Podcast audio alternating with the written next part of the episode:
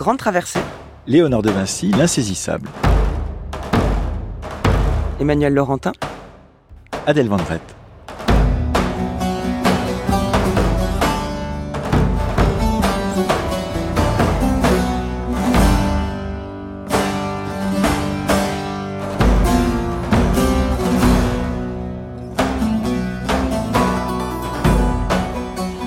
Bonjour Adèle. Bonjour Emmanuel, on continue et d'ailleurs on achève aujourd'hui notre grande traversée sur le continent de Léonard de Vinci. Par quoi allez-vous commencer? Par les héritages de Léonard de Vinci. Ce qu'on découvre en écoutant l'émission d'aujourd'hui, c'est combien ce personnage a été lu de manière différente depuis sa mort, c'est-à-dire depuis 500 ans. Et vous? Eh bien, nous, vous le savez, chaque jour un tableau. Après la Joconde, la Sainte-Anne et Saint-Jean-Baptiste, aujourd'hui, la Vierge Rocher, ce sera en compagnie du philosophe Thibaut Grèce et de l'historien de l'art Guillaume Casgrain. À tout à, tout à l'heure.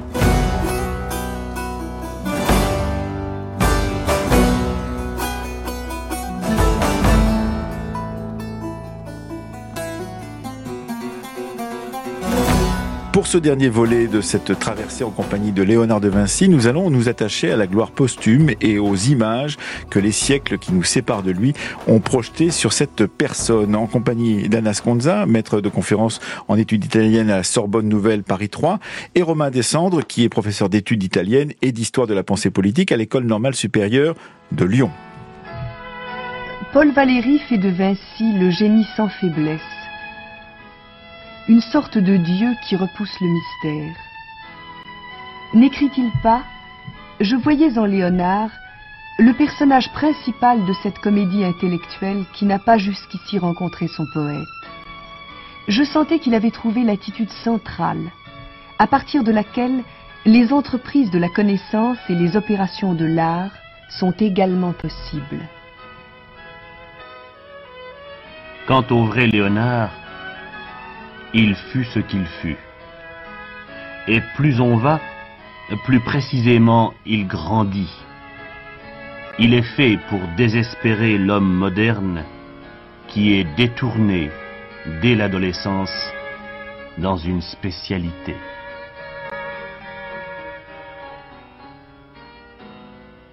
Voilà donc euh, un premier extrait euh, d'archives pour cette émission consacrée au génie posthume de Léonard et à sa gloire posthume.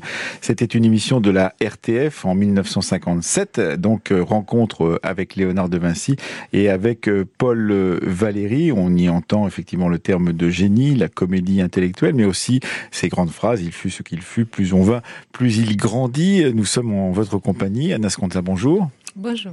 Et en compagnie de vous, euh, Romain Descendre, bonjour. Bonjour. Euh, ça vous fait sourire euh, cet éloge euh, très outrancier, pourrait-on dire, de la figure de Léonard, avec un ton qui est un peu particulier à la pré-seconde guerre mondiale, à la radio nationale? Oui, c'est le ton de l'époque, c'est sûr, mais c'est surtout euh, peut-être l'aboutissement euh, d'un long processus de, mythification, je dirais pas mystification, mais en tout cas mythification, qui permet de parler de Léonard en disant des choses qui sont à la fois, euh, qui sont certainement pas fausses, mais euh, qui font vraiment partie du mythe, oui. Oui, de projeter, euh, comme sur un écran de cinéma, on choisit euh, les images que l'on souhaite de Léonard et on les projette à Nasconza, et cela à toutes les époques, parce qu'en fait, euh, ce qui est particulier, c'est de voir que ce génie, ce, cette façon de le, le, hisser au niveau du génie, eh bien, ça existe quasiment dès son époque et tout de suite après, en tous les cas, à Nasconza. Tout à fait. Ça commence euh, avec euh, son premier grand biographe, euh, qui est Giorgio Vasari. donc, les, grands écrivains des vies des artistes les plus excellents. Et effectivement, Vasari parle de Léonard comme d'un artiste divin. Il, il, fait partie de la triade, avec Raphaël Michel-Ange, évidemment, de la triade des artistes divins à imiter euh, pour euh, être dans la grande manière hein, de la Renaissance. Euh, Léonard, par contre, n'est pas seulement divin, mais il est aussi un peu terrible. Mhm. Donc ça commence hmm, pas, pas, pas, très bien pour lui. Cette histoire de la réception devient très vite assez compliqué. Et pourquoi justement il y a cette euh, différence avec les deux autres, puisqu'ils sont dans une triade, dites-vous, Nasconza Qu'est-ce qu'on va reprocher ou qu'est-ce qu'on va ajouter ou enlever à cette personnalité de Léonard par rapport à celle de Raphaël et de Michel-Ange? Mmh. Ben, alors que Raphaël est les peintres de la grâce, de la beauté, de toute douceur, hein, et Michel-Ange les génies de la terribilité dans le sens de la, puissance. De, la puissance de ce qui est majestueux, de la représentation des dieux, qui, du jugement dernier. Léonard est, est génial, est insaisissable euh, à cause de de sa recherche infinie, incontournable. Il n'avait jamais euh, arrêté de euh, s'interroger sur euh, la nature, comme vous l'avez vu, mhm. sur sur le, monde, le, monde, le sur vivant. Le, vivant, sur les phénomènes naturels, comment ils fonctionnent, comment les machines peuvent euh, s'agencer les, les, parties de, machines et les parties du corps humain pour que euh, ça fonctionne. Pour, que, ça... fonctionne. Donc c'est sa quête infinie de savoir était euh, déconcertante aussi pour ses contemporains. Et, ce caractère, puisque nous avons donné à cette série ce titre, Léonard l'insaisissable, ce caractère insaisissable de Léonard, ça fait quelqu'un, pour les contemporains de l'époque, qui, qui, peut être du côté du bien, mais aussi du côté du mal, d'une certaine façon, à Nasconza. C'est-à-dire qu'on ne sait pas très bien, aurait-il fait un pacte diabolique pour pouvoir être ces personnages insaisissables, justement? Ça risque d'être dangereux, en effet. Bazar crée autour de Léonard une renommée aussi euh, sulfureuse que euh, euh, fascinante. il dit dans la première édition de Vie qu'il était tellement fasciné par l'investigation de phénomènes naturels qu'il était proche de l'hérésie. Et ça, on ne peut pas le dire hein, au milieu du XVIe siècle. D'ailleurs, il gomme cette phrase euh, dans l'édition suivante, et, euh, mais ça laisse une trace euh, dans la fortune posthume des écrits de Léonard. Et, cette fortune posthume, elle est rapide, tout de suite après sa mort, par l'intermédiaire de Vasari, mais aussi de tout un tas d'autres écrivains. Il va devenir une personnalité célèbre, en tous les cas, de ce XVIe siècle italien. Oui. Alors, euh, le premier qui est en charge de s'occuper de, comment dire, de faire le nœud des écrits de Léonard est son élève Francesco Melzi qui euh, donc hérite de Carnet en France à la mort de Léonard. Il les ramène en Italie, il commence à y travailler et c'est un énorme travail de de compilation. compilation et d'organisation de, d'écrits qui n'ont pas d'ordre, euh, ni de datation, qui sont des reprises sans arrêt de, sur des thèmes euh, qui parfois sont rapprochés par analogie, mais qui sont très très éloignés. Donc Melzi fait un énorme travail de mise en valeur des écrits du maître et il se concentre sur le euh, Libro di Pittura, donc le livre concernant la peinture qu'il prépare en, forme manuscrite et euh, en faisant donc une sélection très rationnelle, ordonnée, qui commence par une partie théorique, donc euh, la partie la plus innovante du raisonnement de Léonard sur la peinture. Donc c'est une, sélection des textes dans lesquels Léonard dit que la peinture est l'art par excellence. Il n'y a rien de plus euh, accompli que la peinture parce que la peinture demande tout le savoir du monde pour être faite. Après, il y a d'autres sections qui portent sur euh, la nature, les, clairs-obscurs, la proportion des corps, les, corps en mouvement, euh, les expressions. donc, euh, des préceptes qui intéresseraient plus les peintres pour une mise en pratique, on va dire. Et ce livre n'est pas publié.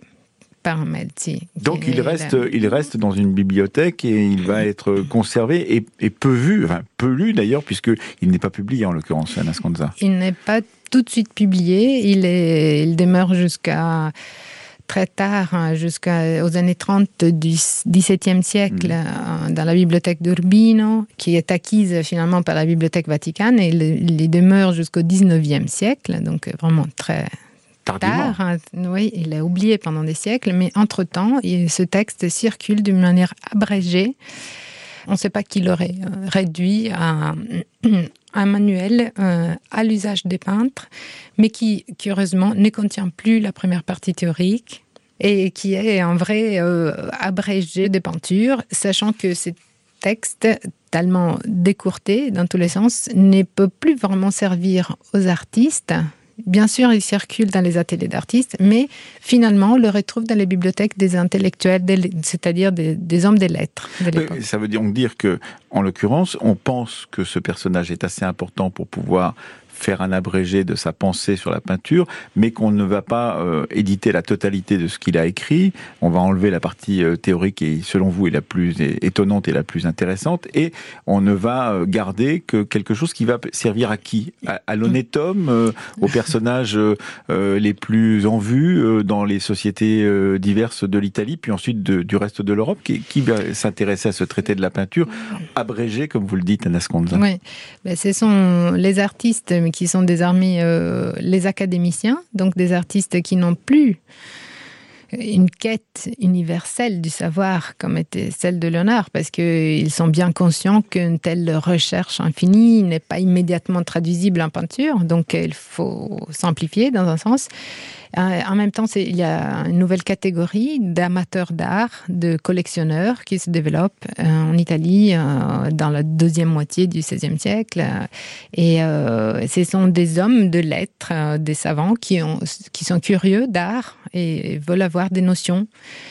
Donc on retrouve notamment à Florence, vers la fin du XVIe siècle, des manuscrits abrégé du livre di pittura dans les bibliothèques des hommes des lettres. Et si on compare avec euh, d'autres artistes de la même époque que Léonard, euh, le sort de ce traité abrégé est exceptionnel ou est-ce qu'il y a d'autres écrits qui circulent, d'autres artistes de la même période qui euh, permettraient justement soit à ces honnêtes hommes, soit à des peintres de faire leur ouvrage et de travailler en l'occurrence à Nasconza Oui, bien sûr. Il y a d'autres textes. C'est une très belle euh, question qui élargit le panorama. Il y a des textes de Vignola qui sont abrégés sur la perspective.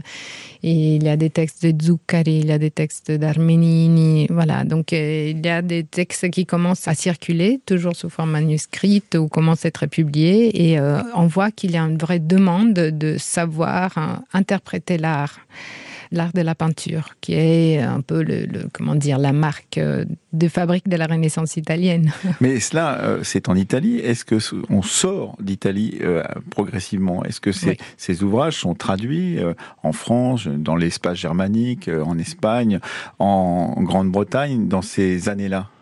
Oui ces longs parcours de presque de, 50 ans, je dirais, entre la mort de Melzi, donc l'élève de Léonard, on est en 1570, et 1630. Mhm. Il y a une cinquantaine d'années dans lesquelles ce texte circule et il, euh, il, aboutit à Rome, dans, à la cour Barberini. Donc on est à la cour du pape euh, poète. Euh, euh, Maffeo Barberini et euh, de son neveu, le cardinal Francesco Barberini, qui avait un secrétaire très savant, très érudit, qui s'intéressait euh, à la fois aux sciences et aux arts. C'est Cassiano Dal Pozzo qui décide de publier enfin ces textes. Il y travaille il décide qu'ils sont plus tellement au goût du jour, surtout du point de vue de l'illustration. Il faut refaire l'illustration. Donc il passe une commande à Nicolas Poussin, qui a passé la plupart de sa vie à, Rome. voilà. Et euh, C'est un peintre français qui a plus vécu à Rome qu'en France, en l'occurrence. Complètement.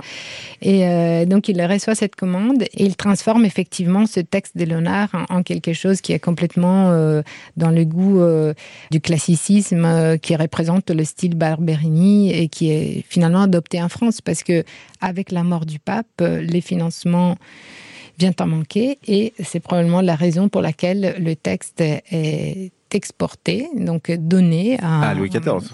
Euh, voilà, exactement. Par ses ambassadeurs, on va dire. Et, va finir donc dans, dans l'escarcelle du roi de France. Exactement. C'est publié par l'imprimerie royale et circule en France, dans le milieu alors tout de même, euh, Romain Descendre, si on s'intéresse au traité de la peinture euh, de Léonard, c'est parce qu'on s'intéresse à la peinture de Léonard. Et cela, on l'a déjà dit dans la première émission de, cette série avec Laure Fagnard, mais euh, on s'intéresse à la peinture de Léonard et en particulier à une certaine peinture. Ça n'est pas votre spécialité au départ. Vous travaillez sur la politique en Italie et vous êtes intéressé justement à la façon dont, eh bien, une peinture, une fresque, celle de la Seine, est devenu une sorte de référence dans la France d'abord, mais également dans le monde entier, de ce qu'était le génie pictural de Raphaël. Vous pouvez nous expliquer comment, dès le départ, dès l'arrivée des Français à Milan, eh bien, il y a des regards qui se portent sur cette fresque et qui la différencie de toutes les autres productions picturales de la même époque et qui ensuite, eh bien, va, ce regard va cheminer et on va projeter sur cette fresque et sur cette scène de, de Léonard de Vinci tout un tas d'images qui sont des images de leur époque. Alors, euh, c'est effectivement une, une, histoire à laquelle je me suis intéressé. À vrai dire, c'est un travail de, de, de, commande que, qui m'a été demandé par euh, euh, l'historien de l'art, un des grands, des plus grands spécialistes de, Léonard, qui est Pietro Cesare Marani, pour une expo qui a lieu en ce moment au, Clos Lucé et qui concerne la scène justement. Et une des reproductions les plus extraordinaires de, de la scène de Léonard, qui est euh, une, tapisserie euh, qui a été euh, commandé euh, pour François Ier au moment même de son de son couronnement. Et à cette occasion, donc oui, je me suis intéressé à, à, à toute cette histoire et c'est vrai qu'elle est fortune de la, à la fortune de la scène. Elle est elle est elle est assez formidable hein, pour diverses raisons, mais c'est effectivement la, la, la, la, fortune de la scène qui est tout à fait paradoxale parce que très vite on se rend compte que cette œuvre est en train de disparaître. Parce que euh, vous avez dit que c'était une fresque, hein, et c'est mm. vrai qu'il est d'usage de l'appeler. Ça n'est pas une fresque. mais ce n'est pas, une, pas une fresque, et c'est un point important parce que ça explique le fait qu'elle se soit euh, abîmée si vite. Oui, on pourrait penser à, la métaphore de dans le satyricon de euh, de Fellini, par exemple, de cette fresque qui à peine arrivée au jour, et eh bien se détruit immédiatement, et c'est un peu le destin de, de cette peinture de Léonard que d'être très rapidement dégradée. Tout à fait tout à fait. Alors, ce qui frappe les premiers témoins, euh, et on a malgré tout peu de peu de témoignages, qui sont euh, euh, des généralement des, des, hommes de lettres, qui sont à la fois hommes de lettres et hommes de guerre, et, et, qui, sont dans l'entourage du roi de France. Sont, qui sont dans l'entourage du, du, roi de France, d'abord de Louis XII puis en 1515 euh, de, de François Ier. C'est un des éléments euh, qui resteront euh, toujours très, très frappants pour tous les témoins des œuvres de, de Léonard. Dans ce cas-là, c'est la précision du rendu des détails et de choses qu'il est intéressant de, de, de, souligner parce que on les avait entre temps on les a complètement oubliés et ce n'est que très récemment depuis la, la, la toute dernière restauration qu'on les a retrouvés en partie, à savoir tous les détails euh, des assiettes, euh, des verres, euh, de la table, etc. Et c'est ça qui ça, fait partie des choses qui frappaient ah, le plus avec cette idée le que pain, le pain sur la table, le pain sur la table, mais la transparence des verres, la transparence, les reflets des couverts, etc. Hein et euh, donc l'imitation de l'imitation du vrai, l'imitation de la nature. Alors, et, oui, et, et, on va jusqu'à dire que euh, ce n'est pas euh, une imitation parfaite, c'est la chose même. Hein, c'est les objets eux-mêmes que l'on voit, et c'est vrai que c'est assez frappant, y compris parce que dans les textes de Léonard, dans le Libro di Pittura, devenu traité de la peinture, eh bien de, de tout cela il est question. Et il est question de quelque chose qui est plus que simplement l'imitation, la mimésis, l'imitation du vrai des objets, mais c'est leur reproduction. Mmh. Hein. On a, voilà. Donc ça, c'est une des premières choses qui les frappe. Mais ce qui apparaît aussi, c'est que les rois de France, aussi bien Louis XII que, que François Ier, veulent pouvoir faire avec la scène ce qu'ils font le plus possible à ce moment-là, et en particulier François Ier, c'est ramener en France le plus grand nombre possible d'heures. Et on a cette histoire, alors euh, dont on ne sait pas si elle tient complètement de, l'histoire ou de la légende, mais euh, euh d'un Louis XII qui voudrait euh, décoller. Qui voudrait décoller, comme on pouvait décoller les fresques, mais on peut pas décoller. On peut pas décoller une tempera, en fait. Hein. C'est une peinture murale euh, extrêmement fragile et, et, et, et qui euh, a des pigments qui peuvent partir au moindre, euh, au moindre mouvement. Et c'est d'ailleurs pour cela que cette fortune de la scène va être encore plus grande au fur et à mesure qu'on va la voir s'effacer. C'est-à-dire que voyageur après voyageur, érudit après érudit, on va se rendre à Milan pour pouvoir la voir et on va finir par dire mais il n'y a quasiment quasiment plus rien à voir. Donc, qui a-t-il à voir? On pourrait citer Daniel Arès. On ne voit rien. On ne, voit, rien, sur la scène. Alors, il faut un certain temps pour que, effectivement, l'intérêt pour le fait même qu'on n'y voit rien arrive. Hein. heureusement, heureusement. Mais pendant longtemps, ce n'est pas tant qu'on ne voit rien, on n'y va pas. On n'y va pas, on n'a pas de témoignage. Il y a quelque chose, euh, il y a quelque chose qui, chez Stendhal, par exemple, euh, est amusant euh, et, très vrai. Il dit, mais tous ces voyageurs français du XVIe siècle, et, notamment le plus grand de tous, peut-être Montaigne, ils allaient en Italie, ils allaient dans des lieux si extraordinaires et, ils n'en parlent pas. Ils ne parlent pas des œuvres d'art. ils ne voient ni Michel-Ange ni Léonard, etc. Hein. Et c'est vrai que qu'est-ce qui se passe? Il se passe que euh, cette œuvre-là, on n'en reparle que au moment de la publication du traité de la peinture par ceux qui publient le traité de la peinture. Donc euh, en France, en l'occurrence. En France, pardon. Et donc en euh, France. on en parle au milieu en, 1600, du, en 1651. Au milieu du XVIIe siècle. Oui, oui, tout à fait. Et on en parle, pourquoi? Non pas parce qu'on a vu entre-temps la scène où on peut la voir à nouveau, mais tout simplement parce que pour euh, parler de Léonard et écrire sur Léonard au moment où on le publie pour la première fois, eh bien, on se sert des euh, historiens de l'art et des lettrés italiens du XVIe siècle, dont Vasari au, premier chef, mais pas seulement, et on reprend les informations données par ces auteurs-là dans la France du milieu du XVIIe. Alors, Barbara ne s'est pas intéressée à la scène, mais elle s'est intéressée à une autre œuvre de euh, Léonard, à savoir La Joconde ici interprété par Juliette. C'est moi que je suis la Joconde, je suis connue par le monde. Au Louvre où la foule abonde, pour me voir on fait la ronde. Et moi, faut que je me morfonde, la Joconde, la Joconde. Et moi, faut que je me morfonde, la Joconde, la Joconde. C'est moi que je suis la Joconde, Léonard m'a cru Gironde. On sait que Léonard vagabonde, mais que voulez-vous qu'on réponde? C'est vrai que je suis pas trop immonde, la Joconde, la Joconde. C'est vrai que je suis pas trop immonde, la Joconde, la Joconde. C'est moi que je suis la Joconde, que de mots vains on m'inonde. Critiques, artistes abondent, en d'un tarissable faconde. Plusieurs milliers par seconde disent la Joconde, ah oui, la Joconde, oh la Joconde, mais c'est totalement dingue. Écoutez, je ne sais pas, moi, les mecs, que sur leur vraie valeur, la Joconde, sur le sourire, la Joconde, c'est le plus beau du monde,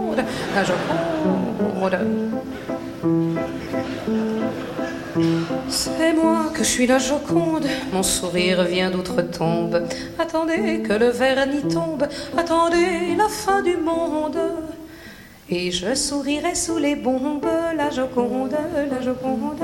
Et je sourirai sous les bombes, la Joconde, la Joconde. Voilà une interprétation par euh, l'excellente Juliette de cette euh, Joconde de Barbara. Vous écoutez une émission dans cette traversée sur Léonard de Vinci consacrée à la fortune posthume des œuvres de Léonard. On vient de parler euh, de la scène, on parlera d'ici quelques temps sûrement de la Joconde, mais puisqu'on est au cœur du XVIIe siècle avec ce que vient de nous dire Romain Descendres, et il faut peut-être dire, Anas Gonzague, comment ce XVIIe siècle va s'emparer de la figure de Léonard, de sa pensée sur la peinture, et va en faire euh, euh, l'objet d'une querelle qui est purement euh, de querelle de cours et de d'artistes français, pourrait-on dire, au milieu du XVIIe siècle, sous Louis XIV, et va s'approprier ce Léonard-là. Oui, l'histoire n'est pas encore simple. Encore une fois, ce n'est pas simple. il est insaisissable. On l'a dit qu'il était insaisissable, Léonard. On va, donner les bonnes prémices. Donc, les traités de la peinture est publié pour la première fois, euh, très tardivement, en France, à Paris, en 1751, en italien et en français, la même année. Donc, on a finalement un texte euh, publié de manière prestigieuse avec une veste euh, d'illustration euh, vraiment euh, qui fait toute sa richesse par Nicolas Poussin, on l'a dit, malgré le fait que voilà, Nicolas Poussin ne sera pas satisfait du rendu des gravures. C'est un détail. C'est donc une publication que l'éditeur français Tréchet Dufresne dédie à la reine de Suède, Christine de Suède et à son médecin. Donc tout le prestige, l'opération politique qui est derrière cette publication est évidente. On veut euh, porter Rome à Paris, comme on disait à l'époque euh, dans le document. Euh, on veut s'approprier cette renaissance italienne en France pour renouveler l'art français, et un art voilà, sous le signe de, de, Louis XIV. Donc on est très très loin du contexte italien. Mm, désormais. Qu'est-ce qu'il dit Léonard là-dedans eh Oui, qu'est-ce qu'il dit ou qu'est-ce qu'on lui fait dire Qu'est-ce qu'on lui fait dire plutôt C'est un texte assez simplifié, donc, mm, comme on l'a dit tout à l'heure, abrégé, qui n'a plus de partie théorique parce que ce n'est plus nécessaire de défendre, euh, d'insister sur la, valeur intellectuelle de la peinture. C'est un acquis. Les arts font partie de la célébration du roi dans ce cas-là. Donc voilà. Et le problème est que l'ouvrage est tellement euh, instrumentalisé qu'elle est présentée à l'Académie royale de peinture et de sculpture par euh, Charles Lebrun, qui, était, qui incarnait les désirs du ministre de on dirait de la culture aujourd'hui, les Colbert. Mmh. Euh, et euh, il présente l'ouvrage en disant euh, Eh bien, on va repartir de ce texte pour euh, décider de quoi on parlera dans les conférences de l'Académie. Donc pour en faire une sorte de, euh, de, de, base, de constitution mm. de ce que doit être un art en France sous Louis XIV, c'est cela? Exactement. Sauf que ça pose problème à certains euh, des académiciens, euh, parmi lesquels Abraham Boss. Mm qui était professeur de, perspective, géométrie et perspective, et euh, dit bah attendez, mais euh, la perspective de Léonard est tout à fait euh, discutable parce que il croyait qu'il faut dépasser la géométrie pour euh, un rendu euh, plus naturel, qui tient compte de, nuances des couleurs, de la progressive euh, disparition des couleurs en distance, donc de la perspective aérienne, par exemple. C'est quelque chose qui fascine Abraham Boss au départ dans sa formation et qu'il refuse complètement après quand il comprend que son poste à l'académie est un jeu. Et eh oui, parce que évidemment, ça va se nouer autour de cette figure d'Abraham Boss, de la figure de Charles Lebrun et euh, du conflit des deux hommes qui mmh. va faire euh, expulser euh, de cette académie Abraham Boss. Donc là, on peut dire que Léonard et son traité de peinture tel qu'il est traduit à ce moment-là, au milieu du XVIIe siècle, Anasconda, est l'otage d'une querelle de cours, d'une querelle d'artistes, de penseurs de la peinture, dans le cadre très contraint de euh, euh cette instauration d'un art qui doit être au service du roi et en l'occurrence du grand roi Louis XIV. Exactement. Donc euh, Léonard devient euh, la source, mais euh, à cause, je crois, hein, c'est une, opinion que je suis en train d'élaborer récemment, donc euh, je, voilà, j'avance une hypothèse, on va dire. Je crois qu'à cause de cette euh, querelle entre Brambos et les Bruns, on finit pour oublier, pour censurer les noms de Léonard, sachant que son texte reste très présent à l'esprit des académiciens, qu'il avait bien lu et, et il pouvait bien le lire parce que c'était traduit en français. Mm -hmm. Et cette traduction, avec euh, beaucoup d'erreurs et d'interprétations de, la part du traducteur, frère de Chambray, reste quand même un outil indispensable pour commencer à constituer un, un langage, une langue qui permette de parler de la peinture. Et, et comment, Romain Descendre, cette euh, querelle-là autour du traité de la peinture rebondit-elle sur euh, la notoriété posthume de cette scène de Léonard de Vinci sur laquelle vous avez travaillé? Euh, je ne sais pas si elle rebondit exactement euh, wow. dans ces termes-là, mais en, en, en, tout cas, euh, tout cela est lié aussi à la, la, la, la querelle entre poussinistes et, et, et tenant de, de, de Rubens hein, notamment. Et alors, euh, Léonard peut alternativement euh, être embrigadé, être par, embrigadé les par, par, les uns comme par les autres, hein, et, et, et, notamment euh, euh, Frère de Chambray euh, qui, euh, l'a traduit, qui l'a traduit et, et qui écrit aussi un certain nombre de, de textes importants à ce moment-là, trace vraiment une ligne qui va de de Léonard à, Poussin, qui commence avec Léonard et qui arrive avec la perfection de Poussin. Mais euh, ce qui est dit aussi euh, et, qui paraît extrêmement euh, important pour la postérité de la pensée de, Léonard sur la sur la peinture, c'est le fait que Léonard, en particulier grâce à la scène, dans la scène, mm-hmm est le premier à avoir euh, réussi à, pleinement traduire les expressions de l'âme. Hein, les passions de l'âme. En particulier la figure de, Judas. J'imagine que Judas tient un rôle particulier dans cette question-là. Est-ce qu'on voit la trahison, telle que le décrira plus tard euh, Léo Pérout dans son Judas de Léonard? Est-ce qu'on voit la trahison sur le visage de Judas? On la voit, on la comprend euh, tout de suite, et surtout, ce qu'on voit, c'est que la scène de Léonard innove, mais ça dès le XVIe siècle, hein, dès les textes des, des, Italiens, mais qui sont complètement repris par les Français au XVIIe. La scène de Léonard est tout à fait nouvelle précisément parce que elle euh, se focalise sur l'annonce de la trahison mhm. et non pas sur l'Eucharistie. Mhm. Hein. Et ça change euh, pas mal de choses et ça, ça va, ça va donner lieu à des interprétations récurrentes encore jusqu'à aujourd'hui, puisque l'idée c'est que euh, la parole de, de, Jésus provoque des répercussions en cascade au fur et à mesure où elle est entendue, comprise par les différents apôtres et que euh, l'organisation, la composition de euh, l'ensemble de la scène traduit essentiellement ce fait-là. Et c'est compris sans doute dès le XVIIe, mais c'est repris ensuite. Et, cela, c'est extrêmement important parce que euh, au fur et à mesure qu'on va voir la scène se dégrader, eh bien, on va se poser des questions sur comment on peut l'interpréter et on va pouvoir la ramener dans son propre giron, selon qu'on soit catholique extrêmement rigoriste ou que l'on soit au contraire en voie, ça n'est pas le bon terme, de laïcisation et de pour considérer soit Léonard comme un bon chrétien, annonçant des nouvelles et les bonnes nouvelles de de, de l'Évangile, ou au contraire un, Léonard comme quelqu'un qui n'a pas d'aveu euh, euh, autour de la religion et qui d'une certaine façon est déjà passé de l'autre côté. Tout à fait. Mais alors ça, c'est un grand enjeu du 19e siècle. C'est ça, c'est plus tard. Hein, c'est nettement plus tard.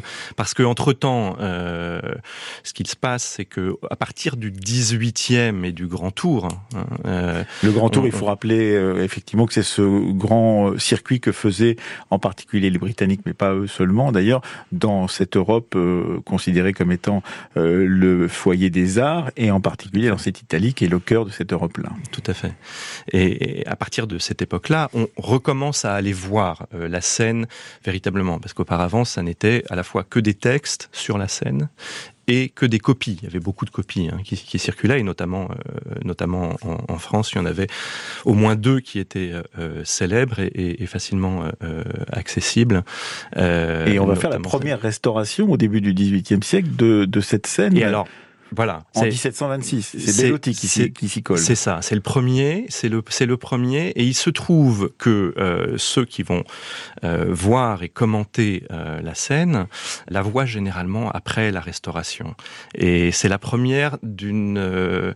Voilà, c'est très abusif d'appeler ça des restaurations parce que ça a été des repeints, mhm. des, des, des, peintures, de nouvelles peintures à chaque fois hein, pour restaurer. En fait, on, on repeignait, et les contemporains s'en rendent compte et s'en plaignent. Hein.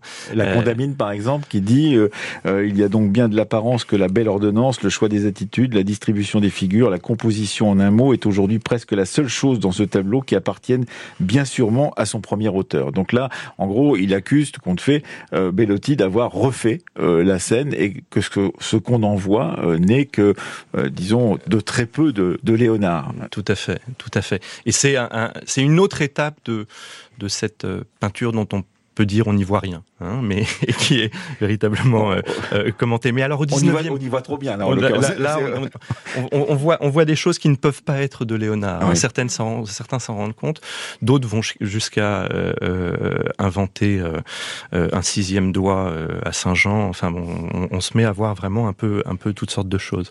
Mais pour revenir sur ce que vous disiez, oui, c'est au 19e siècle que la scène devient un enjeu enjeu extrêmement intéressant à, à étudier de ce que peut receler d'idéologie une histoire de l'art naissante ou un discours de l'art naissant en tant que en tant que discipline. Hein.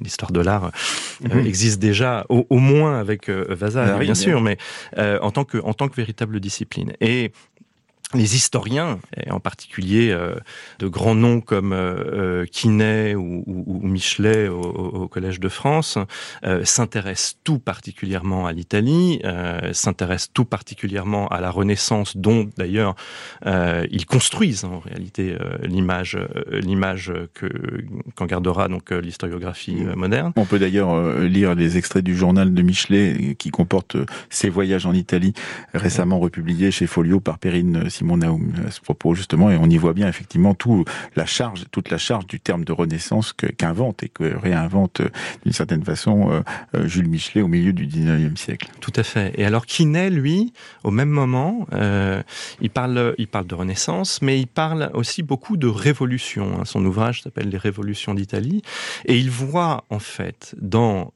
l'histoire de l'art de cette époque, et tout particulièrement dans l'œuvre de Léonard, et en particulier dans la scène, quelque chose qui serait l'équivalent dans le langage de la peinture et des arts de ce qu'allait être peu de temps après la réforme dans le nord de l'Europe. Il dit que c'est la réforme des Italiens. La réforme par la peinture. Par la peinture, pourquoi? Eh bien parce que cette réforme est une euh, manière de euh, euh, eh bien échapper au dogme catholique, au dogme de, Rome, par une représentation d'événements bibliques qui vont être tout à fait sécularisés, laïcisés. Hein. L'homme va véritablement entrer en peinture et cette œuvre, eh bien révèle pour lui euh, une création de la modernité, si vous voulez. Hein. Et à, partir de là, on va avoir différentes interprétations de côté catholique et euh, des côtés plus républicains, on va dire, qui vont s'opposer pendant quelques dizaines d'années. Alors, Anna Sconza, on en est où de ce traité de la peinture? Puisque vous nous avez expliqué qu'il en a euh, circulé tout au long de ces siècles des extraits qui ont été caviardés par les éditeurs différents quand on arrive à, l'orée du 19e siècle, on va commencer à s'y intéresser de façon euh, nouvelle en allant chercher justement ce que Léonard avait véritablement écrit, pas simplement ce qu'on avait choisi de lui faire dire. Est-ce qu'il y a un moment où on voit réapparaître ce traité de la peinture sous sa forme on peut pas dire originelle parce que c'est le travail de Melzi qui l'a rendu originel, mais enfin en tout cas sous sa forme euh, d'origine vue par l'élève même de Léonard? Donc euh, les traités dont on a parlé continuent de circuler effectivement pendant deux siècles et plus, hum, jusqu'à quand euh, un érudit italien découvre qu'en effet, on peut peut-être s'en passer de cette réduction de la réduction de, de ces textes totalement remaniés et que si, on peut le faire si on va euh, réétudier les autographes, les, les carnets, les mhm. manuscrits de Léonard. Donc il faut les, les, retourner les voir, il faut partir aux archives. Et Il faut repartir aux archives. Et, et, en fait, il fait ce travail à l'Institut de France il s'appelle Venturi et il, publie un essai des ouvrages mathématiques euh, de, de, de, Léonard de Vinci à partir de, carnets euh, de, de Léonard qu'il peut euh, commencer à déchiffrer à l'Institut de France. Donc c'est le début de la redécouverte des carnets qui devient vraiment une opération monumentale à la fin du 19e siècle en France, en Angleterre, en Italie. On commence à redécouvrir l'importance de revenir aux sources pour comprendre finalement qu'est-ce qu'il a dit, qu'est-ce qu'il a pensé, qu'est-ce qu'il a dessiné, qu'est-ce que qu'est-ce qu'il qu qu qu qu voulait dire? à Léonard vraiment? C'est Charles Ravesson-Molien qui euh, s'engage dans cette entreprise qui dure dix ans euh, entre 1881 et 1891. Euh, il publie Les carnets de l'Institut de France un par un avec euh, des lithographies euh, donc euh, qui reproduisent en facsimilé les manuscrits, étant donné la complexité de la page de Léonard, euh, composée par le texte et, les dessins, avec des reprises multiples en ordre épars, éparse. Donc, comment faire pour rendre tout ça pour un public qui n'a pas l'habitude d'un livre qui n'est pas un livre. Mm Umberto Eco parle de struttura aperta et c'est vraiment une structure ouverte. Voilà, on, ne peut pas une œuvre ouverte. Exactement. On a du mal à réduire sous forme de livre euh, les écrits de, de, Léonard. Donc euh, la, solution du facsimilé est idéale. Mais le facsimilé vient d'être inventé. Donc euh, c'est une œuvre vraiment de, pionnier, ce que fait Charles Ravesson-Moya en France. En Angleterre, en parallèle, on décide que finalement, le facsimilé aide seulement les spécialistes qui savent se repérer à l'intérieur d'une transcription qu'on dit diplomatique, c'est-à-dire une transcription vraiment au pied de la lettre, lettre par lettre, dans cette écriture très particulière de Léonard, qui était autodidacte, qui n'était pas un homme de lettres, euh, qui était hésitant dans son orthographe.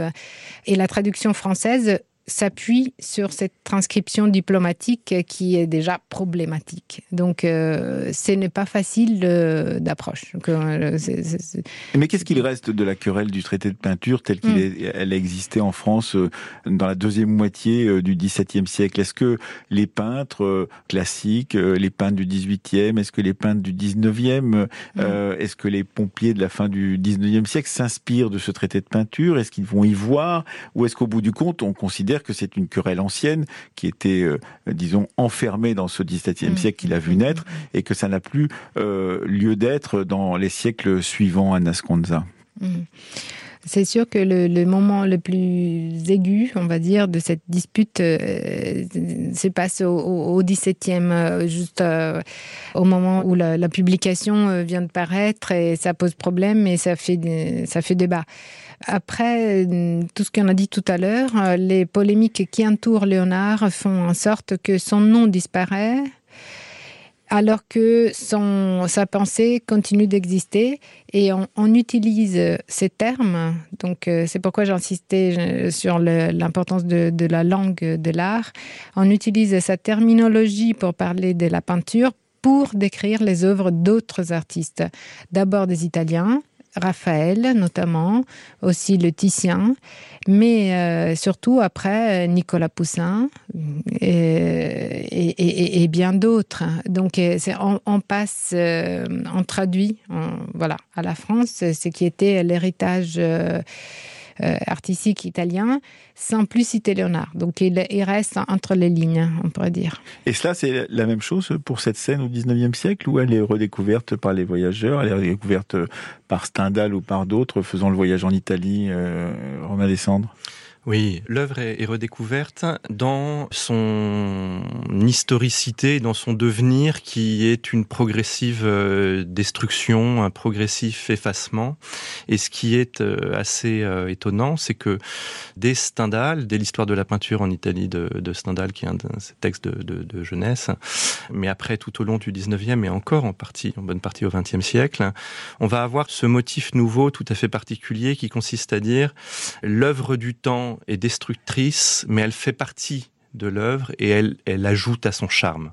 Donc ça, on a, on a beaucoup de témoignages qui vont dans ce sens-là et on a cette idée, euh, alors avec euh, euh, donc notamment Théophile Gautier. Mm-hmm. Hein, dans son, dans son texte euh, italien, euh, qui est euh, tout à fait frappant. L'idée que chez lui, eh bien, cette disparition le rend encore plus romantique finalement. Mhm. Ça devient une sorte d'icône, d'icône romantique au, au, même moment où il peut être pris par d'autres comme une forme de sorte de d'icône euh, euh, révolutionnaire presque républicaine. Certains en font un grand romantique. Ce qui est très intéressant à Nasconza, c'est que la redécouverte de ces carnets dans la deuxième moitié du 19e siècle va euh, permettre de découvrir d'autres aspects de Léonard que le seul peintre, en l'occurrence. Il, va y avoir effectivement cet inventeur que l'on considère de génie, ce, cet architecte. On va peut-être aussi redécouvrir par cet intermédiaire-là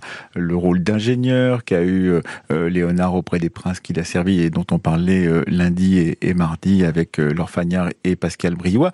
Enfin, on va découvrir autre chose et donc on va faire de Léonard une autre figure que celle qui avait été tracée depuis deux ou trois siècles. Oui. Donc à la fois il y a cette idée de que, dont vous venez de parler de du fragment qui est passionnant. C'est-à-dire que même dans l'édition du traité, pour juste revenir très rapidement, l'éditeur même dit euh, que c'est beaucoup plus fascinant euh, un fragment euh, de, de, de, statue de Michel-Ange que quatre statues parfaitement accomplies par n'importe quel sculpteur. Donc il y a cette idée de, du fragment qui laisse de la place à l'imagination. Mm-hmm et à, ce qui n'a pas été accompli et donc on pourrait éventuellement accomplir si on voulait ou qui laisse de la place à l'inspiration. C'est sûr que cela inspire des écrivains des grandes envergures comme Théophile Gautier, comme Charles Baudelaire, mm. qui, qui se laissent inspirer par Léonard en les définissant comme euh, bah, Baudelaire comme miroir profond et sombre, donc euh, comme l'artiste qui aurait su euh, saisir l'âme des personnages qu'il veut représenter et, et, toute leur, leur, complexité. Alors que Théophile Gautier dit que, voilà, c'est en parlant de la Joconde, pour y revenir, que il promet euh, des plaisirs inconnus. Mhm. Ce regard est très séducteur. Et euh, donc, c'est à partir de ce nouveau regard porté sur l'œuvre peinte que on commence un peu à, rêver euh, sur, sur l'artiste, sachant que grâce à la publication de carnets, on laisse progressivement tomber cette idée décadente de l'artiste parce que, grâce à, l'essai de Paul Valéry, d'où mhm. on est parti, on commence à découvrir que les raisonnements de, de Léonard étaient euh, bien plus complexes et articulés. Paul Valéry nous parle d'un artiste qui était à la fois un scientifique et, euh, qui fonctionnait par analogie entre un domaine et l'autre du, savoir. et euh, qu'il avait une méthode, malgré le fait qu'on se sente euh, perdu et naufragé dans la lecture des carnets, il disait on peut repérer une méthode. C'est celle fondée sur l'analogie justement, et c'est il y a une unité de dans, dans sa pensée qui nous dépasse complètement aujourd'hui. C'est ça qu'il faut euh, récupérer, qu'il faut réapprendre à réapprendre à voir du coup, on, recommence à l'étudier de plusieurs euh, manières. manières, de plusieurs points de vue. Mais puisque vous évoquiez la Joconde, euh, on a beaucoup parlé de la scène aujourd'hui et, on n'a pas parlé du tout de la Joconde pendant ces quatre émissions euh, de notre côté, même si elle est évoquée largement dans le travail d'Aden Van Rett qui nous succède. Mais tout de même, cette Joconde, on la redécouvre aussi à ce moment-là, au 19e siècle? On lui fait dire autre chose? Qu'est-ce qu'on lui fait dire? On l'a toujours regardé, je crois, la Joconde. Mais c'est sûr que euh, euh, à cette époque, euh, à la fin, à la fin du 19e, elle fascine comme jamais et euh, elle a un regard hypnotique, et elle nous suit du regard, et elle, elle représente la perfection en peinture et euh, elle, et, elle évoque des mondes qui ne sont pas euh, le nôtre. Effectivement, elle fascine comme, comme jamais, tout en sachant qu'on n'a pas d'informations sur, sur l'identité exacte de, du personnage représenté, et c'est même pas très intéressant, on pourrait dire, à l'époque. Oui, oui. Mais néanmoins, ça fait partie effectivement de ce mystère et de cette insaisissabilité de Léonard. Euh, si on termine avec vous, euh, Romain Descendre, et avec vous, Anas Conza, sur cette euh, série, justement, autour de l'insaisissable, finalement, on voit qu'il a, par sa réputation, coulé, il s'est coulé dans toutes les époques avec des regards portés sur lui qui étaient toujours différents jusqu'à aujourd'hui. Vous citez encore Malraux, donc disparu il y a peu de temps tout de même, comme étant peut-être le dernier jalon de toute cette histoire. Oui, tout à fait. Malraux, dans Les Voix du silence, euh, a cette phrase qui est restée célèbre hein, la, scène de Léonard est un conte sublime. Et c'est sa manière à lui de montrer euh, à quel point, avec la peinture de cette époque, en particulier avec euh, Léonard, eh bien, la peinture propose de véritables récits, de véritables histoires, devient complètement narrative. Et, c'est vrai que c'est très. vous appelez l'histoire littéraire de la scène. L'histoire littéraire de la scène, tout à fait. Et c'est quelque chose qui s'accorde euh, tout à fait avec ce que pensait et, ce que voulait euh, Léonard euh, lui-même. De la même manière que aujourd'hui, ce qui est intéressant dans les derniers travaux qui ont été faits ces dernières décennies, c'est que ce que déjà évoquait Valérie, à savoir une forme de, correspondance et d'unité profonde à la fois de la pensée, de la science et de l'art de, Léonard, est redécouvert et tout à fait réévalué. Sur ce point, justement, sur ces redécouvertes successives et, et cette surprise. Vous avez participé à un grand colloque pour le 500e anniversaire de euh, sa disparition.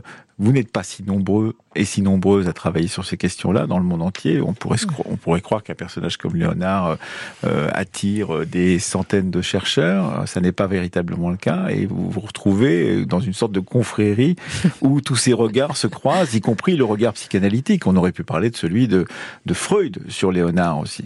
Tout à fait. Oui, on aurait pu. Euh, je ne sais pas.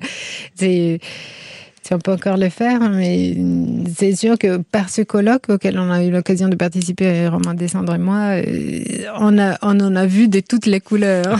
on a tout dit sur Léonard. On a dit que c'est l'inventeur du, du, du, biomimétisme, de la robotique, de la dissection anatomique, euh, comme vous savez bien. Et voilà, Freud, euh, on dit qu'il a choisi d'allonger Léonard sur le divan. sur le divan. Et pour les psychanalyser, euh, bon, il s'est, il a fait une erreur. Euh, grossière qui était euh, forcée, c'est-à-dire qu'il partait d'une mauvaise traduction. Donc il a donner une interprétation qui était forcément fausse parce que le, Milan du rêve d'enfance euh, euh, que, que, Léonard évoque comme euh, un rêve récurrent d'un oiseau typique de la Toscane de son époque qui aurait descendu dans son berceau pour euh, lui ouvrir la bouche avec la queue et et voilà, serait euh, clairement pour Freud un, un, indice de son homosexualité, sachant que ce Milan n'est pas du tout un vautour oui. comme lisait Freud dans le texte. Et un vautour est un oiseau féminin pour Freud qui évoque du coup la figure féminine euh, qui est toujours, dont il a été toujours un manque. Donc c'est oui, c'est une interprétation euh, parmi toutes celles qu'on a pu faire, euh, voilà, de, de inventeur de l'art français ou de euh, inventeur de, de cette question de la psychanalyse en l'occurrence. Mais ça montre bien effectivement que cette figure est assez insaisissable, assez mouvante pour qu'on puisse projeter sur elle, comme on l'a mm. dit depuis le début de cette émission, mm. tous les regards que l'on veut. Mm. Et si on est une petite confrérie, je pense que c'est à cause de la difficulté d'approche qui, qui existe encore aujourd'hui euh, dans l'étude de Parce que c'est un monde, c'est un univers. On s'est dit entre nous que souvent quand on est absorbé par cet univers, on a du mal à en sortir euh, parce qu'il faut pouvoir s'y repérer, trouver son cheminement dans une pensée vraiment mouvante et qui ne s'arrête jamais. Euh, Alors, il faut dire aussi qu'il y a un, grand progrès récent qui est euh, un site qui a été créé par euh, le, le, centre d'études léonardiennes de, de Vinci, donc, hein, mmh. qui s'intitule ILEO et qui met en ligne, et tout le monde y a accès, hein, la totalité euh, des euh, manuscrits dont il existe par ailleurs des éditions critiques, donc en mode image et euh, en retranscrivant des textes aussi. Alors ils sont pas traduits, hein, ils sont même retranscrits, ils sont très durs à lire, mais c'est ce qui aussi change la donne et fait que finalement la confrérie est peut-être encore en train de s'étendre de, de, plus en plus. De s'élargir, effectivement, puisqu'il pourra y avoir des milliers d'interprétations différentes de Léonard à partir du moment où chacun ou chacune pourra, par son ordinateur, euh, connaître justement ces écrits de Léonard. Merci à vous, Anna Sconza, et merci à vous, Romain Descendre, d'avoir euh, accepté de participer à cette série d'émissions.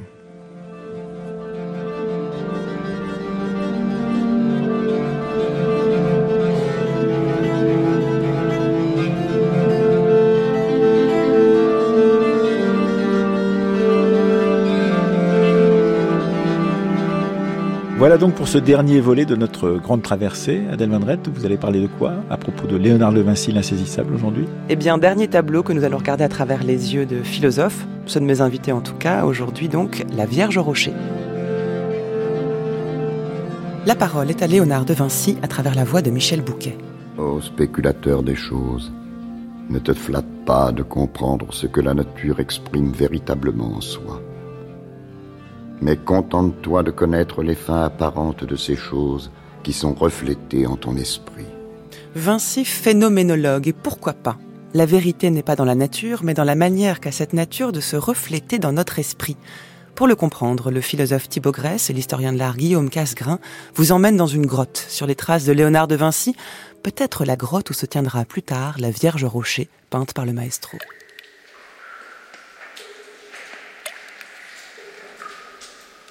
Entraîné par ma frénésie de connaître et par le désir de contempler le grand amalgame des formes disparates et étranges assemblées par l'artificieuse nature, j'avançais entre des rochers pleins d'ombre.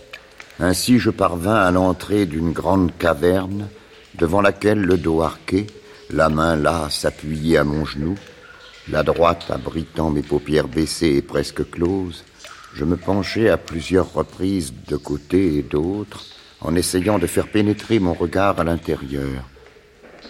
Cela m'étant défendu par la grande obscurité qui régnait dans la grotte, je demeurai longuement immobile, agité par deux sentiments opposés, peur de la sombre spélonque menaçante, désir de savoir si au fond d'elle ne se cachait quelque chose de miraculeux et d'inconnu. Bonjour Thibaut Grèce. Bonjour. Bonjour Guillaume Casgrain. Bonjour. Bienvenue à tous les deux. C'est avec vous qu'on va parler de la Vierge au rocher, enfin la Vierge à l'enfant avec Saint Jean-Baptiste et un ange, dite Vierge au rocher. L'œuvre de Léonard de Vinci qu'on a du mal à dater, on dit entre 1483 et 1508, le spectre est très large. Vous allez nous expliquer pourquoi dans un instant. On a commencé avec Léonard de Vinci dans une grotte. Léonard de Vinci, donc à travers la voix de, de Michel Bouquet, avec cette réflexion qui vient de ses carnets. Hein. C'est à la fois la peur de l'obscurité et le désir de connaître si quelque chose de miraculeux s'y cachait. C'est une bonne manière de, de caractériser le geste même de Vinci et son travail de l'ombre dans laquelle peut-être se loge une lumière ou en tout cas un invisible qu'il essaye de faire apparaître Thibaut Grèce. Oui, alors on est d'emblée dans la question fondamentale, c'est-à-dire le rôle des ombres chez Léonard de Vinci. Il est très intéressant de dire que l'ombre est à même le monde. Il la trouve dans la grotte, il la trouve dans un élément qui est matériel.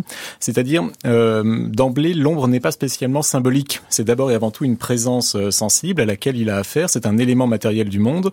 Et donc, on est dans quelque chose qui n'est pas du tout similaire à ce qu'on a connu euh, à Florence un siècle avant. C'est-à-dire euh, à quelque chose où euh, le symbole écraserait complètement la réalité. Par exemple, chez Frangelico, l'ombre euh, va renvoyer à l'autre de la lumière et va donc avoir une portée symbolique. Par exemple, elle pourrait signifier l'Ancien Testament, qui est une sorte de préfiguration ombragée de ce que le Nouveau Testament apporte. Donc on est d'emblée dans une sorte de déréalisation matérielle de l'ombre chez Frangelico qu'il n'y a pas chez Léonard. C'est d'abord et avant tout une présence qui nous envahit et dont on va essayer de sonder la présence matérielle pour essayer d'y trouver un sens. Thibaut Grèce, vous enseignez la philosophie en Cagne au lycée Blomet. Vous étiez déjà venu à ce micro nous parler de Descartes à plusieurs reprises. -hmm. Et c'est la première fois que vous venez nous parler de peinture. Ça veut dire que vous avez travaillé aussi sur la peinture en philosophie, n'est-ce pas? Oui, j'avais travaillé en thèse de doctorat sur la question, euh, disons, sur le problème de savoir comment on peut parler philosophiquement de la peinture sans euh, perdre la spécificité justement du geste de peindre. Et donc, c'était une manière pour moi d'essayer de montrer que l'iconographie, quoique apportant des connaissances indubitables à, à bien des égards, euh, ne rendait pas totalement justice peut-être à la complexité des œuvres picturales, puisqu'elle réduit, elle a tendance à réduire en tout cas l'œuvre à une image, c'est-à-dire à une histoire qui raconte un sens, alors que je pense qu'en amont même de l'histoire, euh, dans la composition plastique, dans l'espace, la lumière, la couleur, euh, se joue une dimension philosophique. C'est-à-dire que si par exemple on décide de produire un espace où euh, on a a ce qu'on appelle une composition, c'est-à-dire une systématicité des relations entre les éléments, on a fait un choix qui est à mon sens philosophique et qui refuse par exemple le cadre aristotélicien où on a des lieux qui sont juxtaposés en dehors de toute systématicité. Donc j'ai essayé de rendre justice, disons, euh, à la dimension philosophique des choix plastiques dans l'espace, la lumière et la couleur pour les peintres italiens de la Renaissance. Voilà, donc on verra comment ça s'applique au, au, au, tableau du voilà. jour. Guillaume Casgrain, vous êtes historien de l'art. Oui. Quelle place tient Vinci dans votre amour pour l'histoire de l'art? Ah, J'ai cru que vous allez me demander quelle place tenait la philosophie dans mon travail bah d'historien de l'art. Je ne vais pas tout mélanger tout de suite. Enfin, je peux vous poser la question si vous bah avez Oui, une parce que c'est intéressant cette euh, distinction que l'on peut faire entre histoire de l'art et philosophie qui a été souvent le fait d'ailleurs des historiens de l'art, qui voulaient euh, défendre leur précaré contre les autres euh, sciences humaines. Et je pense que c'est une, une, erreur et que l'histoire de l'art est à la limite de toutes les disciplines de sciences humaines ou sciences sociales et que la philosophie a évidemment beaucoup à dire et a dit beaucoup d'ailleurs sur les œuvres d'art et quelquefois même euh, beaucoup mieux que les historiens de l'art. Ah oui? Oui. Je pense que les, les, enfin, les historiens de l'art que je trouve intéressants ou importants sont souvent des historiens de l'art qui se sont inspirés ou formés à la philosophie. Je pense à Hubert Damisch, notamment. Mais bon, même les, les grands historiens de l'art du début du XXe siècle étaient des grands humanistes, euh, donc avec une formulation euh, philosophique euh, très importante. Les Allemands, euh, Panofsky euh, notamment, connaissaient, euh, enfin étaient formés par Cassurer. Euh, voilà, donc euh, distinction là ne devrait même pas euh, exister entre philosophie et histoire de l'art. Malheureusement, dans les- l'enseignement universitaire, c'est ce qui se passe. C'est le cas de toutes les disciplines en même temps. Euh, oui, mais c'est dommage, ça, ça empêche les dialogues. Alors c'est très Ouais. bien qu'on puisse dialoguer comme ça Car vous ne vous autour de pas, Léonard, qui est un artiste qui euh, est évidemment aussi philosophe. Et vous avez soutenu votre thèse sous la direction de Daniel Arras. Voilà. Thèse qui a été publiée l'an dernier chez Actes Sud. Daniel Arras, que vous tenez pour un historien de l'art philosophe? Euh, Ou enfin, pas. Je, je l'admire beaucoup. Hein. C'est pas, pas- avec la distinction que je viens d'opérer, je voudrais pas qu'il y ait de malentendus. Euh, non, c'est que j'hésite parce que Daniel Arras était très soucieux de ce statut d'historien de l'art. Il, il attachait beaucoup d'importance à la part historique.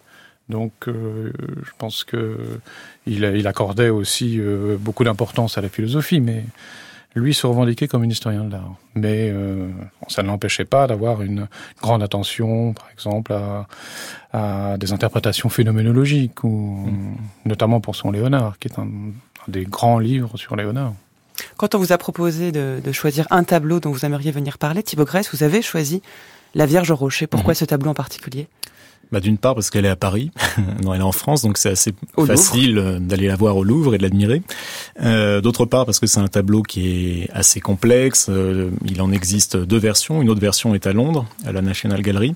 Et puis enfin, euh, on a dans ces tableaux-là de multiples dimensions. On a des problématiques qui sont liées véritablement à la composition de l'œuvre, qui sont liées à l'utilisation de la lumière et de la couleur. On a des choix de perspectives qui sont extrêmement intelligents et subtils. On a une iconographie qui est étrange, puisque la scène qui est représentée ne provient pas du Nouveau Testament, euh, elle provient d'un apocryphe, on en parlera peut-être tout à l'heure. Mhm. On a un ange euh, qui n'est pas habituel, qui est sans doute l'ange Uriel, qui est un drôle d'ange. Euh, donc il y a tout un tas de raisons qui contribuent à faire de cette œuvre une œuvre extrêmement étonnante, intrigante même à bien des égards, et par ailleurs admirable du point de vue esthétique. Alors on va essayer de la décrire pour ceux qui Mhm. l'ont pas forcément sous les yeux, même si je recommande aux auditeurs qui nous écoutent de, de la regarder en même temps, parce qu'on va en proposer une description assez précise. Il y a quatre personnes présentes sur ce tableau. Euh, une femme qui se tient au centre avec la main gauche qui se lève et qui semble protéger l'enfant qui est en dessous. Il y a deux enfants, l'un à gauche qui est à genoux en, position de prière, un autre à droite qui lui aussi lève les doigts, comme on a l'habitude de voir le Christ qui lève les doigts de cette façon-là, et enfin une femme à la droite qui, elle, regarde alors peut-être vers l'enfant, peut-être vers nous. On parlera de ce jeu de regard si important chez Vinci. Et puis, surtout, presque, ce qui justifie le début de cette émission, des rochers, euh, on voit presque des cascades. Alors, grotte peut-être pas, mais on est dans un univers extrêmement minéral. Et on sait chez Vinci l'importance à la fois des personnages représentés, mais aussi des, des- des fonds, des arrière-plans, euh, des décors, etc. Que ce soit la Joconde, dont on a parlé lundi, euh, ou la Sainte-Anne, dont on a parlé mardi, il y avait ce décor de fait de, de montagnes qui pouvaient ressembler à des nuages. Ici, ces rochers occupent la moitié du tableau. Qu'est-ce qu'il y a de, de plus important? Alors, je sais pas qui veut commencer à en dire euh, deux mots, ou peut-être apporter une correction à la présentation que j'en ai faite. Guillaume Casgrain. Euh, correction, je sais pas, mais c'est vous avez évité évidemment. Ah voilà, euh, j'ai évité de- le trou. Ah non, le trou, oui, évidemment. J'ai pas ça, dit qu'il y avait un trou en a au pas premier qu'un, plan. Il y en a, il y en a beaucoup. C'est une œuvre étonnamment trouée. Bon, on en redira quelque chose pendant tout à l'heure, mais non, je, je disais que la description était, c'était bien gardé d'être iconographique. C'est-à-dire que vous avez parlé des personnages sans les identifier.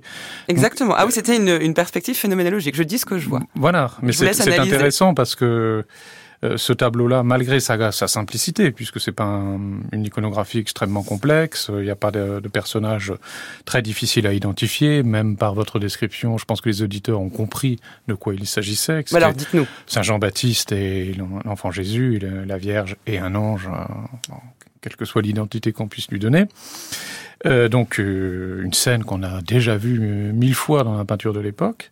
Et pour autant, euh, c'est une composition qui pose problème lorsqu'on cherche à la décrire précisément, parce que il peut y avoir un trouble. Alors sur la Vierge sans doute pas, mais sur Saint Jean-Baptiste et le Christ, puisque dans la première version du Louvre en tout cas, Léonard s'est passé des attributs classiques qui nous permettaient d'identifier très clairement les, les, figures ce qu'on voit réapparaître dans la seconde version de Londres, où Saint Jean-Baptiste a la croix qui lui permet d'être euh, plus clairement identifié. Dans la version de Paris, c'est plus délicat. Et même avec euh, les attributs de, Londres, on peut aussi se poser euh, quelques questions parce que on voit ça souvent dans la peinture du Nord, enfin de l'Italie du Nord, des échanges d'attributs entre le Christ et Saint Jean-Baptiste. Saint Jean-Baptiste tend sa croix euh, donc il euh, y a une possibilité de trouble dans l'identification des personnages. Thibaut Grèce, quelle oui, vous apporter des euh... corrections à la description du tableau ou un complément en plutôt un complément sans doute. Euh, la scène ne figure pas dans le Nouveau Testament, c'est une scène qui vient du protévangile de Jacques, qui est un apocryphe. Euh, donc on ne rencontre nulle part dans le Nouveau Testament une scène dans laquelle le Christ euh, enfant et Jean-Baptiste enfant se rencontreraient. Dans le texte apocryphe de Jacques, je crois que c'est après le massacre des innocents. Donc c'est une fuite en Égypte via le désert et donc euh, on estime que la scène aurait lieu dans le désert et il y a un certain nombre de discussions pour savoir si euh, Léonard imagine que le désert est en fait plein de grottes mmh. euh, ou si au contraire il a une valeur symbolique de la grotte comme telle. Euh, c'est assez compliqué d'y répondre. Et on a par ailleurs donc un ange, euh, vous aviez mentionné tout à l'heure le fait que c'était un personnage féminin qui a servi de modèle. Alors c'est sans doute Uriel. Euh, Uriel, c'est un archange extrêmement important dans la dans l'angéologie. On le trouve euh, chez Denis, l'aréopagite, qui avait construit une, euh, une angéologie vers le 5e siècle après Jésus-Christ. Et euh, c'est un personnage euh, très ambigu qui a un doigt, un index démesuré qui pointe vers Saint Jean-Baptiste et qui, dans la tradition chrétienne, est souvent associé à Saint Jean et donc qui peut-être euh, justifierait ainsi sa présence, euh, sachant qu'il apparaît aussi dans le protévangile de Jacques. Donc on a tout un tas de raisons qui permettent de penser qu'il s'agirait d'Uriel, qui est par ailleurs euh, associé à l'été. Et peut-être qu'il y a un jeu de mots ou une ambiguïté sur Saint Jean, Saint Jean-Baptiste et la fête de Saint Jean de l'été. Donc euh, il y a tout un tas de glissements comme ça qui permettent éventuellement de penser qu'il euh, s'agirait bien d'Uriel. Alors maintenant que ces éléments iconographiques euh, vous ont permis d'identifier les personnages, voici une idée du type de réaction que cette œuvre avait pu susciter à l'époque. Un sacrilège, maître Léonard. Un sacrilège.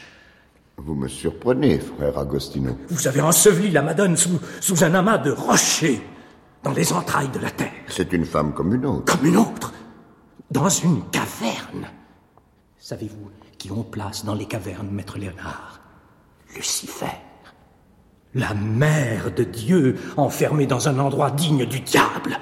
Mais bien entendu, frère Agostino, toute la souffrance du monde s'alourdit sur la tête de Marie et de son fils. La méchanceté des hommes, l'inexorabilité de la nature les menace. Elle regarde l'enfant sa main est crispée. Cet enfant, qui ignore encore tout de la tragédie qui le guette. Mais l'ange fait un geste vers le fond, au-delà de la paroi sombre qui enferme et brise l'espérance très lointain, inaccessible, un lambeau de ciel. N'entendez-vous pas sa musique? Je n'entends rien. Je vous donne un conseil. Traitez plutôt des sujets profanes. Le sacré ne se plie pas à vos lubies. Alors sacrilège ou pas, Guillaume Casgrain? Non, ça certainement pas. Euh, mais euh, problème, visiblement. Parce que... Parce que... la version païenne du sacrilège, c'est le problème. Euh, oui, non, mais sacrilège, ça voudrait, ça laisserait entendre que Léonard veut combattre euh, une euh, orthodoxie religieuse, qui n'est pas du tout le cas chez lui. Hein. Et pour revenir un peu à, à ces questions iconographiques qu'on a abordées tout à l'heure, il faut pas perdre de vue aussi que euh, Léonard est, malgré son activité de philosophe, de chercheur, euh, de, éventuellement de scientifique, même si le terme est un peu maladroit pour, pour l'époque, faut pas oublier qu'il n'a pas non plus une, une culture euh, monumentale. Hein. Il, se présente comme non lettré d'ailleurs. Voilà, il, il c'est pas un artiste euh, intellectuel comme l'est Michel-Ange. Donc euh, c'est une, il a une, une connaissance de cette iconographie qui passe aussi avant tout par les tableaux qu'il a connus. Donc les, les saints de famille, euh, les, les, utilisations de Saint Jean-Baptiste avec la Vierge à l'enfant, bon, il en a vu beaucoup. Et il, il n'a pas besoin de, de, retourner à un texte source mm. qui lui permettrait de faire le lien entre Saint Jean-Baptiste et, et, le Christ. Donc, euh, le sacrilège n'existe pas, euh, mais il y, y, a un problème visiblement puisque cette peinture a été refusée. C'est pour ça qu'il y a la deuxième version de Londres. Alors refusée par qui? Commandée par qui? Refusée par qui? Par l'ordre des, des, franciscains de, de Milan. C'était une église qui était destinée à une chapelle dans San Francesco Grande.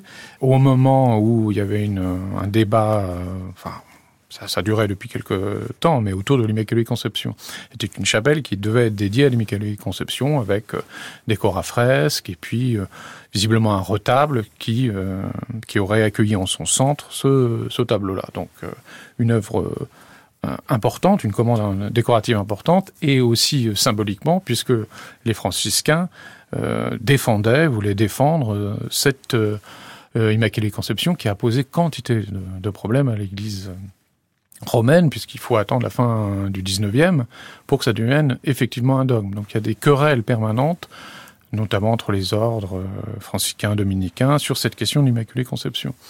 Donc le tableau avait cette, euh, cette fonction, visiblement, de défendre l'Immaculée Conception, l'idée, ce qui deviendra le dogme de l'Immaculée Conception.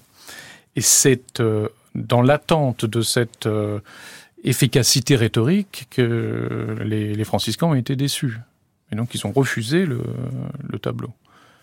Alors, c'est pour ça que ça, vous, vous donniez les dates très longues ou très difficiles à établir. Donc c'est parce qu'il y a que... plusieurs versions en fait, c'est pour ça. Voilà, 1483 a... jusqu'à 1508. Voilà, peut-être même une troisième version ouais. qui aurait été faite. Euh, bon, donc il y, a une, y a une recherche et c'est ce qui est intéressant, c'est de voir une, copie, c'est-à-dire qu'on fait deux fois la même chose et on essaye d'arranger à la marge ce qui n'a pas plu au commanditaire, ce qui arrive souvent. Hein, le, commanditaire n'est pas satisfait, donc refuse. Après, il y a eu des, une dizaine d'années de, de problèmes de, de paiement. Euh, Léonard réclamait le, le paiement effectif. Euh, donc, euh, oui, c'était pas euh, comme ça que les franciscains imaginaient un tableau censé célébrer l'Immaculée Conception. Il faut dire, Thibaut Grèce, que ce tableau, y compris dans l'œuvre de Vinci, représente quelque chose d'absolument novateur, ne serait-ce que par la composition. Oui, alors je, je me permets de rebondir sur un point qui est très important, euh, qui vient d'être dit. Euh, Léonard a en effet un côté autodidacte. Euh, ça n'est pas du tout un, un, peintre qui connaît très bien la théologie, comme pouvait, euh, comme pourra plutôt la connaître Michel-Ange un peu plus tard. Et par conséquent, c'est quelqu'un qui, au gré de ses lectures ou de ses rencontres, euh, va un petit peu pas naviguer à vue, ce serait excessif, mais disons avoir peut-être euh, plus de réceptivité euh, que quelqu'un qui aurait été académiquement formé à des choses un peu étonnantes. Par exemple, euh, on dit assez souvent qu'il a lu ou consulté un manuscrit de Mendes da Silva qui s'appelle Apocalypsis Noah et qui est en fait une lecture gnostique de l'Apocalypse et au sein de laquelle euh, Da Silva essaye de, de rendre magnifique le rôle de Saint Jean-Baptiste pour l'Immaculée Conception. Mm -hmm. C'est-à-dire c'est une, une manière de, de, de glorifier le rôle de Saint Jean-Baptiste dans la question de l'Immaculée Conception, et il est fort probable que Léonard euh, ait accordé crédit à ce genre de texte-là. Par ailleurs, euh, oui, c'est quelque chose qui est assez étonnant du point de vue de la, de la composition, puisque on a euh, quelque chose qui est assez classique pour le coup, qui est une composition pyramidale euh, qui se voit assez aisément, mais qui pourtant, euh, par rapport aux œuvres euh, traditionnelles, ne s'appuie pas sur une architecture qui permettrait de structurer l'ensemble et qui va en fait essayer de penser, si je puis dire, les personnages et les figures presque indépendamment d'un espace architectural qui lui donnerait un cadre. Et ça, c'est extrêmement virtuose et c'est relativement nouveau pour l'époque. C'est-à-dire qu'on a l'impression que les quatre personnages sont complètement indépendants c'est-à-dire on a on du a paysage dans lequel il s'inscrit. En tout cas, ce qui est sûr, c'est que le, le, paysage rocheux n'est pas ce sur quoi on peut construire une perspective classique, c'est-à-dire une composition classique. Euh, c'est plutôt quelque chose qui va se trouver derrière les personnages, euh, qui d'ailleurs n'enferme pas, contrairement mmh. à ce qu'on entend dans le dans le, le, film de tout à l'heure. Ouais. Euh, ils ne sont pas enfermés au sein de la grotte. Les personnages, on voit une partie de ciel en haut, en tout cas pour la version euh, parisienne, mais ça n'est pas exactement quelque chose qui entre dans une relation directe avec les personnages. C'est plus un cadre à l'intérieur duquel ils se trouvent mais dont la, la comment dirais-je, la composition n'est pas absolument évidente. Alors pourquoi cette importance quand même, même s'il n'enferme pas Il y a comme un, un, mur certes troué, mhm. mais un mur euh, minéral, rocailleux, en arrière-plan. C'est assez étonnant, comme s'il y avait quand même la volonté de, alors soit de, de former une sorte d'écrin, soit au contraire de d'enfermer ce que l'on voit. Thibaut Grèce. On peut penser, euh, compte tenu des écrits de Léonard, que d'une part, il y a une fascination pour le monde minéral dont il fait des relevés euh, euh, avec une très grande précision. Et puis d'autre part, on a chez Léonard, vous parliez de Daniel Arras tout à l'heure, vraiment l'idée d'une continuité entre les choses. il n'y a aucune raison que les figures humaines soient dans une rupture absolue avec le monde naturel et avec le monde minéral en particulier. Et donc l'insertion des personnages au sein d'un cadre naturel, extrêmement précis d'ailleurs du point de vue du rendu, puisque Léonard fait régulièrement l'éloge des peintres qui savent rendre compte euh, dans le détail de la réalité même de la nature. Eh bien, euh, dans la version parisienne, on a uniquement euh, un monde minéral qui existe et qui est copié à partir de choses qui existent. et donc, on a une continuité entre les personnages qui sont représentés, le monde naturel et minéral, et on a même, si l'on regarde bien l'œuvre en entier, mmh. on a évidemment euh, quelque chose qui va relever de l'eau en arrière-plan. On a la terre, on a le ciel, on a tous les éléments qui sont représentés. Pas de feu, si? Euh, Non, on n'a pas le feu. On peut imaginer des éclairs, des éclairs entre les, Non, oui, il n'y a même pas de nuages. Donc... Euh. On peut imaginer peut-être le Saint-Esprit. Voilà, c'est ça. euh, mais on a véritablement, si vous voulez, une réflexion sur les éléments et sur la continuité des éléments les uns avec les autres. Et ce qui est d'ailleurs assez amusant, c'est que dans la version de Londres, alors je ne saurais plus vous dire exactement dans le détail de quelles fleurs il s'agit, mais on s'est rendu compte que le, rendu des fleurs était beaucoup moins fidèle à la réalité florale et que par conséquent, euh, au moins le monde floral ne devait pas être de la main de Léonard. Donc l'attribution de la version de Londres, euh, en partie pour cette raison-là, euh, est douteuse, au moins pour le, le décor floral, pour Léonard de Vinci. Guillaume Casgrain, est-ce que vous partagez la même analyse de la composition? Oui, parce que c'est ça qui est paradoxal euh, et qui peut introduire des, enfin, autoriser des interprétations symboliques. Euh, et comme toujours avec Léonard, vont très loin. Enfin, le, mystère Léonard à chaque fois. Insaisissable. Ah, oui, ça fait beaucoup de mal hein, à, Léonard lui-même. Oui, parce que c'est, on peut plus le regarder. C'est-à-dire jusqu'au film hollywoodien. C'est bon. Mais c'est vrai que il est paradoxal parce que euh, il cherche, notamment par son expérimentation euh, du monde, il, euh, il euh, dessine tout ce qu'il voit, du plus petit au plus grand. Donc il y a une volonté qu'on pourrait dire naturaliste. Et en même temps, ce souci naturaliste débouche sur quelque chose de presque fantastique. C'est-à-dire que là où on, est habitué à l'époque à, à avoir une vierge soit dans un premier plan architecturé avec un dallage au sol qui permet de la situer clairement et derrière un, paysage naturel, ou alors totalement incluse dans un paysage naturel avec un pré euh, et à l'air à l'arrière-plan des montagnes, ce que, ce que devrait faire Léonard puisqu'il s'intéresse à, ce, à cette nature et il en fait tout à fait autre chose, qui ça, ça devient une sorte euh, d'inquiétante étrangeté qui, qui provient d'un univers familier la nature, mhm. les, rochers, les fleurs, et qui devient euh, presque inquiétant ou, menaçant. Et euh, notamment par le, le fait qu'il euh, il réduit ce décor soi-disant naturel à un avant-temps de l'humanité, puisque comme pour la, la Joconde, il n'y a absolument rien d'une présence humaine dans le, dans le paysage comme on le voit souvent à l'époque. Au contraire, parce que la Joconde, je crois qu'on avait trouvé un village ou y a un pont, en tout cas, c'est sûr. Alors que là, vraiment, euh, là, il y a rien. Aucune intervention humaine. Alors que c'est très fréquent dans la peinture de l'époque de voir euh, des bergers, euh, une église, qui, qui peuvent d'ailleurs être des éléments qui soutiennent l'iconographie principale. Là, absolument pas. C'est-à-dire, c'est une nature qui n'a pas été touchée par la main de l'homme et les formes de, des rochers semblent provenir d'un mouvement naturel du monde sans que l'homme y ait euh, sa part, jusqu'à même, je trouve, euh, laisser entendre euh, ou suggérer des, des, présences anthropomorphes à l'intérieur des rochers. Donc, oui, ce qu'on voit au-dessus des fantômes un peu. Oui. Ouais, au-dessus mm. de la, du visage de la Vierge, comme s'il y avait un front, un nez, ce qu'on voit aussi dans d'autres peintures pas forcément de Léonard. Et cette grande ouverture à gauche, qui pourrait euh, faire ressembler à une sorte de bouche. Euh, Il y a quelque chose de très inquiétant quand même dans ce fond, dans ces rochers. Ah oui, très sombre, c'est presque menaçant. Mmh. C'est pour ça que je parlais d'inquiétante étrangeté. L'Unheimlich de, de Freud, c'est une nature, quelque chose que l'on connaît, qui est familier, qui tout d'un coup devient inquiétant par le traitement euh, qu'en propose euh, Léonard et notamment par le fait qu'il n'y a pas de présence humaine, c'est-à-dire qu'il y a une sorte de représentation euh, utopique du, du, monde, un autre temps que l'on n'a pas connu, que les hommes n'ont pas connu, et un basculement de, de l'espace naturel.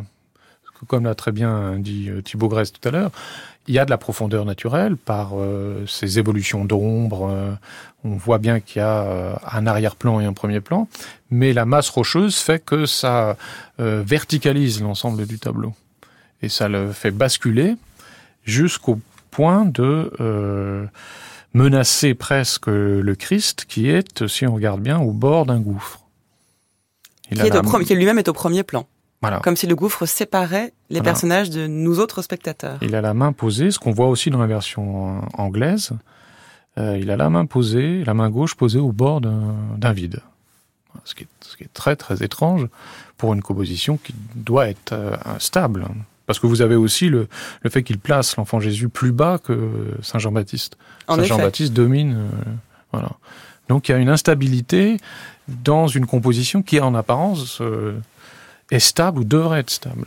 Et c'est peut-être là la dimension euh, sacrilège dont vous parliez tout à l'heure, puisque le Christ euh, n'est manifestement pas l'élément central du tableau. Euh, L'ange Uriel indique euh, Jean-Baptiste, le Christ est en effet dans une position instable, à deux doigts de basculer dans le précipice. Donc en effet, il y a, il y a une manière de destituer la centralité du Christ qui est tout à fait sidérante. Et je crois que c'est en partie pour cette raison-là que l'œuvre a été refusée dans la première version. Alors on a parlé cette semaine en tout cas beaucoup de la technique euh, vincienne du sfumato, du clair-obscur, le travail sur les contours qui sont brouillés, etc. On a peu parlé, ce tableau nous invite à le faire, de la perspective, les différents types de perspectives qui sont à l'œuvre dans cette toile. Voici comment Léonard lui-même en parle. Un peu de terre de sienne, je te prie. Merci. Cette vierge au rocher à laquelle vous travaillez, maître, je ne la connaissais pas. Elle était au grenier. Il est bon de laisser reposer. C'est lointain. Cette profondeur. Ah, la perspective. N'oublie pas que la netteté des choses doit diminuer en fonction des distances, et dans la même proportion que la netteté des couleurs. Note également qu'à travers la pluie, le contour des objets est plus net à l'ombre qu'au soleil. Éviter la dureté des contours n'est pas facile. D'autant que le bord des ombres sur un corps jaune doit être léger et transparent comme l'air. Quand tu places ta main dans un rayon de soleil, la lumière ne traverse-t-elle pas tes doigts? Mmh. Et ces dégradés, comment les obtenez-vous? Grâce à cette petite cuillère. Mmh. Une invention à moi qui me permet de doser avec une exactitude mathématique la quantité de couleur nécessaire pour rendre tous les passages de la lumière à l'ombre. Si, par exemple, pour obtenir une certaine ombre, il faut 10 cuillères de noir, eh bien, pour parvenir au degré suivant, tu en prendras 11, puis 12, et ainsi de suite. Et ces nuages Ces effets de soleil et de pluie? J'interroge les voyageurs qui ont vu des typhons, des ouragans, des tremblements de terre. Moi-même, à chaque occasion, je regarde. Comment apprendrais-je tout ce que vous savez? Oh, Plus j'apprends, plus je découvre que je ne sais rien. Léonard qui devient Socrate euh, le temps d'une seconde. Alors derrière le, côté euh, narratif et romanesque de ce qu'on vient d'entendre, il y a quelque chose de, véridique. C'est entièrement inspiré des, carnets de Léonard dans lesquels on trouve euh, les secrets de, de, de techniques de fabrication de, que livre Vinci de son propre travail. Il dit bien en effet que pour créer cette forme de perspective, alors on va venir aux différentes perspectives, c'est une perspective aérienne dont il parle, mmh. il faut jouer des différentes teintes. Euh, plus on met de bleu, plus ce bleu-là euh, va paraître proche, moins on en met, plus il paraît loin. Euh, c'est là quelque chose qui est propre aussi à la technique de Vinci, euh, Thibaut Grèce. Oui, ce qui est absolument fascinant, c'est la manière dont il refuse, euh, disons, de créer des catégories isolées. Par exemple, il ne prend pas une couleur euh, pour essayer de la penser indépendamment du milieu dans lequel la couleur va se trouver. Euh, dans l'extrait entendu, il parle du typhon, il parle de la pluie, c'est-à-dire il prend en compte systématiquement le milieu à l'intérieur duquel il va devoir placer les éléments, à l'intérieur desquels il va devoir représenter un certain nombre de figures et les colorer. Donc il n'y a pas, si vous voulez, cette manière assez pourtant traditionnelle dans la peinture de son temps euh, de catégoriser les choses et de les isoler les unes des autres. D'autre part, euh, ce qui est très intéressant, c'est que au lieu de réduire la perspective à l'unité, c'est-à-dire d'essayer de trouver une théorie unique de la perspective, il va essayer de montrer qu'il y a différentes manières d'y parvenir, en jouant sur la diminution linéaire, en jouant sur le floutement des contours et en jouant également sur les couleurs et en pouvant les rendre pâles à mesure que l'éloignement doit être rendu. Mm. Et donc, c'est une manière, si vous voulez, d'élargir la question de la perspective à toutes les manières pour l'œil humain d'interpréter ce que c'est qu'une profondeur. Il n'y a pas qu'une seule manière, soit mathématique d'un côté, soit optique de l'autre. Il faut combiner tous ces éléments. Il faut jouer sur différents éléments et ainsi montrer que tous les éléments sont dans une espèce d'interaction les unes avec les autres. Il n'y a pas de rupture dans l'espace de la représentation. Il y a uniquement une continuité qui s'instaure et dont la, la peinture essaye de rendre compte en permanence. Et quand on regarde la Vierge au rocher, un des points extrêmement intéressants, notamment euh, dans le, les rochers en profondeur, c'est que certains au lointain sont plus grands euh, que ceux qui sont plus proches de nous. En revanche, il va jouer sur les couleurs, il va jouer sur euh, le floutement des contours, et par conséquent, il va jouer avec la manière dont l'œil interprète tout cela ça n'est plus uniquement la diminution linéaire, c'est aussi la manière dont l'œil interprète un certain nombre de choses en fonction du milieu lui-même. Et donc c'est comme s'il y avait une espèce de comment dire d'a priori de l'œil qui sait comment interpréter un certain nombre de choses dans la représentation, ce qui veut dire si on va jusqu'au bout de mmh. l'idée que finalement euh, entre la représentation picturale et la réalité naturelle, il n'y a pas de différence ce qui est vrai pour la, perception de la réalité naturelle est vrai également pour la perception euh, picturale. Et de ce point de vue-là, l'ultime continuité que Léonard introduit, c'est finalement entre la représentation et la nature. Vous voulez dire que dans un paysage naturel, on retrouve les mêmes effets de perspective. Exactement, et c'est en observant d'ailleurs autour des lacs la brume et les effets que cela occasionne sur l'œil qu'il a essayé de les transposer dans le cadre de la, de la production picturale. Et de ce point de vue-là, ce qui est valable pour la perception naturelle et empirique n'a aucune raison de cesser de l'être pour la représentation picturale. Mais c'est pour des raisons géométriques Finalement. Non, c'est pour des raisons euh, de fonctionnement oculaire. Et donc, euh, il y a une manière, si vous voulez, universelle pour l'œil d'interpréter euh, le milieu, tout simplement, dans lequel il mm. se trouve, et qu'il va reproduire euh, dans les différentes formes de perspectives picturales. Est-ce que c'est ce qu'il appelle la perspective aérienne? Oui, ou atmosphérique. En l'occurrence, là, c'est la perspective atmosphérique qui est représentée. Absolument. Guillaume Casgrain. Oui, Léonard joue un, un, très grand rôle dans ce basculement qui arrive tout compte fait assez tôt, mais dans la seconde moitié du XVe siècle en Italie, et qui voit certains artistes euh, s'opposer à la théorie euh, qu'on dit albertienne, parce que c'est Alberti qui l'a imposée dans un traité en 1435, qui s'appelle le De Pictura, où il établit comme une sorte de norme destinée euh, aux peintres une construction géométrique qui repose sur une perspective linéaire, généralement centrée, et qui permet à l'artiste de composer rationnellement euh, son œuvre. C'est un, grand changement par rapport euh, au XIVe ou au début du XVe siècle. Donc c'est pour ça qu'on voit la plupart des, peintres du XVe utiliser des, perspectives, des dallages au sol. Euh, et Léonard est un des premiers, avec aussi Filippo Lippi, à contester ça parce que ça ne fonctionne pas, comme le disait Thibaut Grèce, dans la réalité.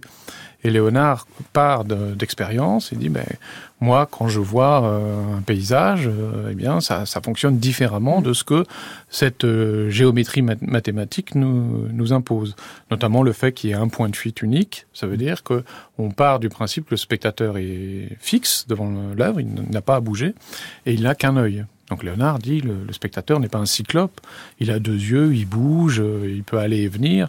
Donc il faut essayer au contraire de rendre ces illusions d'optique, qui sont certes fausses, mais qui rendent plus vraisemblable la, la composition, euh, qui per permettent peut-être plus de séduire le, le, spectateur. Ce qui est le but aussi. Voilà. Il y a, parce que Léonard est un des premiers aussi à introduire cette notion de la grâce, la grazia, que reprend Raphaël par la suite, qui euh, cherche à euh, amadouer, euh, séduire, s'accaparer la, bonne volonté du spectateur alors que la perspective géométrique en passait simplement par une sorte de d'argumentation euh, philosophique, abstraite, qui, qui n'engageait pas les, les, sens ou la sensibilité du spectateur. En fait, Vinci se met à la place du spectateur. Euh, oui, oui, c'est ça. Il, euh, et c'est ce qu'on voit dans, dans l'ange, parce que l'ange est une reprise d'un personnage inventé, entre guillemets, par Alberti dans son De Pictura, qui est l'admoniteur. Alberti a bien compris que son système géométrique quelque peu abstrait pouvait lasser les spectateurs. Mm. Et puisqu'il s'agit de peinture, il faut aussi euh, que ça plaise. Donc il a dit, ben, à l'intérieur de vos compositions, euh, amis peintres, placez quelqu'un qui nous regarde depuis le tableau et qui nous invite à, à rentrer un peu plus dans la composition et du doigt nous désigne les personnages principaux. D'où l'importance des doigts chez, chez Voilà. Léonard. On Ben là, de Saint-Jean-Baptiste hier, là on a ça. de nouveau, le, cette fois c'est l'ange qui pointe Saint-Jean-Baptiste. Voilà. Ce qui a posé problème aussi visiblement aux franciscains, parce que ça a accentué encore plus le rôle de Saint Jean-Baptiste et ça délaissait un peu euh, le Christ. Dans un- parce que l'ange semblait indiquer que c'était. Saint Jean-Baptiste le plus important euh, dans la composition, puisque c'est- c'est effectivement la fonction d'admoniteur. Et c'est pour ça qu'il disparaît dans la version de, de Londres. Il y a l'ange, mais il ne, ne fait plus de signe. Donc il laisse le spectateur libre de regarder euh, plutôt le- l'enfant Jésus que, que Saint Jean-Baptiste. Et c'est pour ça que je pense que le, le trou au premier plan qu'on qu'on a signalé tout à l'heure Oui. est une sorte de, de fosse qu'on voit aussi souvent dans les- la peinture de Mantegna ou de Filippo Lippi. Et c'est un espace euh, fictif, c'est un creusement, c'est ça qui est très étrange. On, on- on évide la composition pour laisser une possibilité au spectateur de rentrer dans l'image. Ou de s'y perdre. Oui, il faudrait mieux pas qu'il s'y Ouais, perde. vous mais- parliez de gouffre. C'est vrai qu'on se demande comment on va passer de l'autre côté quand on Mais voit parce la que c'est comme si on pouvait surgir dessous ce gouffre. Vous voyez? C'est-à-dire c'est un espace dans lequel on pourrait Ah, éventuellement comme au rentrer. théâtre, une trappe, Voilà, euh, on voilà. rentrerait sur scène. Voilà, une fosse. euh, et vous, vous avez des, des peintures de l'époque qui montrent des donateurs coupés par le cadre et qui regardent depuis ce bas le- la composition. Donc le, le- le gouffre peut être une solution qui euh, encouragerait cette euh, communion avec euh, le spectateur. Vous avez une vision optimiste du gouffre. Euh, ben, vaut mieux ça que penser que l'enfant Jésus euh, y tombe. Grèce. Oui, peut-être pour reprendre un point, euh, je crois que chez Alberti aussi, en fait, l'œuvre est pensée à partir du spectateur, mais c'est pensé à partir d'un spectateur abstrait, comme vous le disiez très bien, Mm. c'est-à-dire une espèce de cyclope, une perspective monofocale, comme s'il n'y avait qu'un seul œil, exactement, une seule position possible. Euh, Léonard pense l'œuvre à partir de la mobilité du spectateur et de la réalité naturelle du spectateur qui a euh, évidemment une vision euh, à deux foyers. Donc on a euh, on a une prise en compte de la naturalité du spectateur, de sa mobilité et qui va être euh, quelque chose de très novateur dans la possibilité de comprendre la complexité de la perspective, c'est-à-dire de la complexité au sens naturel du terme, et non plus au sens d'une construction géométrique euh, abstraite. Mais quand on insiste autant sur l'œil, donc sur la perspective, est-ce qu'on ne réduit pas une certaine dimension de la peinture en général et surtout celle de Léonard de Vinci qui est aussi sensorielle? Tout n'est pas parce que là l'œil est ici le vecteur de l'intelligibilité comme chez Platon, comme en philosophie. L'œil c'est la vue, la vue c'est l'intelligence. La peinture de Vinci ne s'adresse pas qu'à l'intelligence. On pense à ces corps qu'on a envie de toucher, à cette chair qui est hautement érotique. Les sens sont en émoi face à une toile de Vinci. Et justement, c'est par la vue que la beauté du monde euh, se révèle pour Léonard. Oui, donc c'est la vue qui, est le- qui transmet l'information aux autres sens. Oui. C'est la vue qui permet d'a- d'accéder à la beauté du monde et c'est par elle euh, que par la suite l'intellect pourra prendre le relais. Mais la, la beauté du monde se manifeste d'abord et avant tout à la vue. Là, c'est c'est quelque chose qu'il ne cesse de dire dans tous les écrits et dans, même dans le traité de la peinture. Mais c'est une vue ér- érotique quand même, Oui. beaucoup moins abstraite que celle qui était euh, vantée par Alberti. Parce qu'Alberti euh, choisit justement un œil volant comme emblème, qui part euh, au devant de nous pour euh, rentrer dans ce monde fictif et nous rapporter des informations en quelque sorte. Mais c'est un c'est un œil euh, philosophique, abstrait. euh. Chez, chez Léonard, il y a par cette notion de grazia, il y, a, aussi une, capacité euh, érotique de, l'œil. Donc euh, le sfumato euh, fait partie de ces artifices, c'est-à-dire qu'on on ressent les textures, on ressent euh, l'éloignement, c'est-à-dire qu'on ne l'analyse pas. vous voyez. Dans une construction mathématique, c'est parce que on va pouvoir analyser la distance qui nous sépare d'un personnage qu'on pourra dire certaines choses. Là, on, on perçoit, on ressent le, une profondeur, une rugosité. euh, C'est vraiment l'expression de toucher avec les yeux. voilà, il Oui. y a quelque chose comme ça. Et, donc aussi, il introduit une subjectivité dans ce type de, de rapport à l'image. Chez Alberti, c'était, comme le dit euh, Panofsky, une objectivisation de la subjectivité par le, le modèle perspectif. Là, euh, Léonard renverse la, la proposition. Et donc, il implique le spectateur dans un processus subjectif qui euh, peut, comme vous le disiez, le perdre. C'est-à-dire que Ouais. dans, dans tout ce décor de rocher à l'arrière-plan, euh, c'est pas fixe. C'est-à-dire, ça peut bouger. Le spectateur, pas sa propre subjectivité, peut voir quelque chose, puis après autre chose. C'est presque abstrait, en fait. Enfin, c'est pas figuratif au sens propre du terme. Il ne copie pas quelque chose. Non, pas du tout. Oui, c'est une invention, mais vous voyez, ça me fait penser un peu au, à la forêt de Blanche-Neige qui tout d'un coup se transforme. On y, on y voit des mains. C'est totalement irrationnel. Mais il y a quelque chose comme ça dans, dans tout ce découpage de, de l'ouverture à, à, gauche. Euh, il peut y avoir, enfin, la forme est comprise par Léonard comme mobile.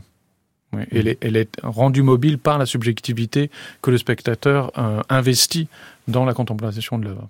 Mais ça veut dire ce que vous dites l'un et l'autre, que le, le génie de Léonard, euh, bien loin de moi la, la prétention d'en cerner les, les, contours ou même de le définir, mais euh, est certes une affaire de technique, mais aussi d'observation. C'est parce qu'il observe comment n'importe quel spectateur va regarder ce qu'il y a devant ses yeux qu'il peut le reproduire ensuite sur la toile. C'est-à-dire qu'il parle, c'est ce qu'on disait, il part de l'expérience et non pas de la théorie.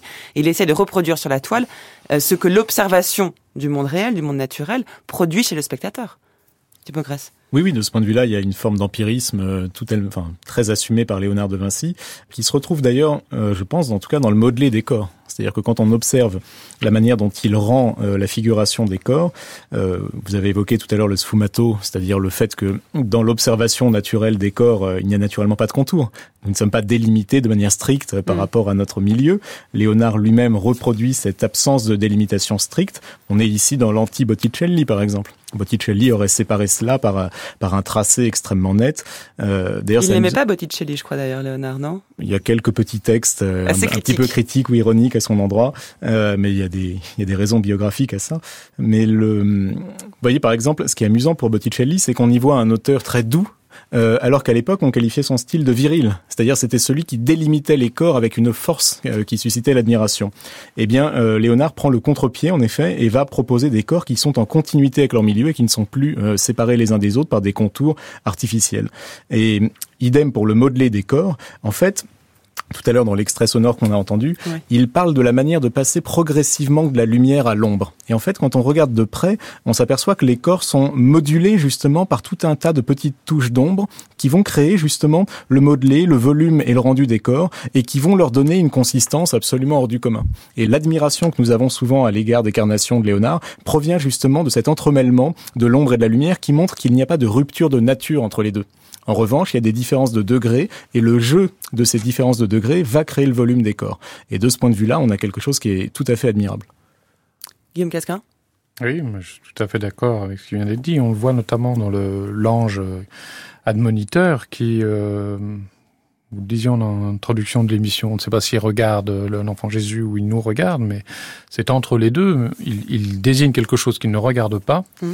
et il détourne le regard vers, vers nous qui regardons. Mais sa main mmh. semble quasiment déconnectée de son corps, de toute façon. Vous l'avez dit, elle est disproportionnée, elle est très voilà, grande a, et on, on voit l'origine du bras. Voilà. Mais son, son visage est expressif, c'est-à-dire qu'il a, il a cette crasse léonardesque qu'on voit dans, dans la Joconde, demi-sourire, euh, et donc, il, il introduit euh, pas simplement un relais d'information, comme le souhaitait Alberti, en disant ne vous trompez pas, voilà, c'est là où il faut regarder. Et en même temps, euh, il offre un visage séduisant. C'est ça ce, ce, cette richesse de, le, de la gratia chez, mmh. chez Léonard, parce que c'est comme on le fait avec les enfants. Euh, si on désigne quelque chose, l'enfant peut regarder votre doigt plutôt que ce qu'on désigne. Et donc là, c'est ce qu'on a. On a un admoniteur qui est fait pour, pour nous dire quelque chose, et c'est lui qu'on va regarder, pas ce qu'il nous dit, parce qu'il est gracieux, parce qu'il est séduisant. Mm. Ouais. Donc c'est ça qui euh, permet de, un investissement bien plus complexe que celui qu'imaginait Alberti dans, dans, la peinture de l'époque. Alors quelle place pour le travail de la couleur avec ce que vous dites sur le sfumato? En fait, c'est l'ombre et la lumière que Léonard a beaucoup beaucoup théorisé d'ailleurs. -hmm. On retrouve énormément de réflexions sur euh, la différence, la distinction progressive entre l'ombre et la lumière. Mais les couleurs, quel rôle pour les couleurs Elles sont uniquement symboliques? Parce qu'ici on voit du rouge, du bleu, du jaune et assez flamboyant. Alors, il y a eu euh, dans la commande euh, faite euh, les franciscains, en fait, tout un tas de, de consignes chromatiques que Léonard n'a pas totalement respecté. Ça a pu contribuer d'ailleurs au rejet de la première version. Euh, je vous, je vous, disais tout à l'heure que la couleur n'est pas comme telle quelque chose qui peut se penser de manière absolue ou à part. La mm. couleur n'a de sens qu'à l'intérieur d'un milieu. Elle va varier en fonction du milieu et elle va prendre justement son extension à partir euh, des relations qu'elle établit euh, à partir du milieu. Ce qui est euh, extrêmement net entre les deux versions, c'est que dans la, la version de Londres, on a l'impression que d'une certaine manière, le thème de la version de Londres, c'est la lumière et la couleur elle-même. Il y a une telle luminosité de la Vierge, le bleu qu'il utilise entre en résonance avec les, les roches du fond, qu'on a presque l'impression qu'il y a une, un surgissement de lumière au centre, et on n'est plus du tout dans la même configuration, notamment grâce au jeu de la luminosité et au jeu de la couleur.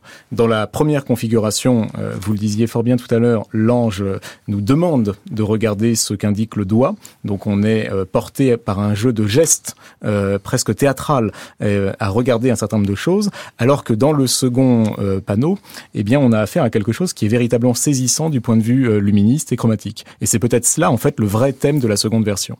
Quel serait ce vrai thème de la seconde euh, version? La lumière et la couleur. Oui, et la couleur. donc. Ce, ne serait plus que des éléments plastiques qui contribuent au thème, mais ce serait le thème lui-même. Vous souscrivez, Guillaume Cascrin oui, oui, en partie. En tout cas, on voit bien que. Vous n'êtes pas obligé. Hein non, non, non, non, non, mais c'est pour pas abonder dans un systématisme euh, qui, Mais vous n'êtes pas obligé d'être en désaccord non plus. Euh, non, non, c'est simplement, on le voit bien dans, le, dans la version du Louvre, que la, la couleur joue une, euh, enfin, a une fonction aussi quelque peu musicale. Où, donc il y a le rouge de de l'ange au premier plan, ponctu par rapport au teinte grise de, de l'arrière-plan. Donc ça aussi, c'est ce, ce, travail sur le, le, le dynamisme de la de l'espace qui crée un effet de profondeur euh, simplement par euh, les illusions euh, d'optique que les couleurs peuvent apporter. Donc dans la version de Londres, le, bleu du manteau de, de, la Vierge, qui est au premier plan, est identique au bleu du paysage qui est pourtant très très loin. Donc il y a, y a des rapprochements ou des précipités qui, qui proviennent des effets sensuels de, de, la couleur, et on sait bien que c'est pas sur le même plan, mais visuellement voilà, il peut y avoir ces, bouleversements ou ces, euh, précipitations euh, d'un arrière-plan vers un premier plan ou d'un premier plan vers l'arrière-plan. On sent que ce n'est pas qu'une ornementation, la couleur chez Léonard. C'est vraiment presque un sujet à part entière, euh, en tant qu'elle est presque l'indice justement de la continuité entre les choses. Et euh, dans l'espèce d'écho que trouve le manteau de la Vierge euh, dans les roches du fond, dans la version de Londres, on a ce sentiment justement de continuité euh, qui est exprimé par la couleur elle-même. Donc il ne vient pas simplement orner le manteau, mais qui devient le, le cœur même du tableau. Oui, ce qu'on voit là, dans les deux versions, hein, le, la, le manteau de, de, la, de, la, Vierge qui revient au devant d'elle. Dans un mouvement très étrange d'ailleurs. Voilà, qui est préservé aussi, protégé par le haut de son manteau. C'est-à-dire qu'elle crée une sorte de de grotte à l'intérieur de cette grotte. Et il y a des plis, comme souvent chez, chez Léonard, qui sont très étranges. Hein.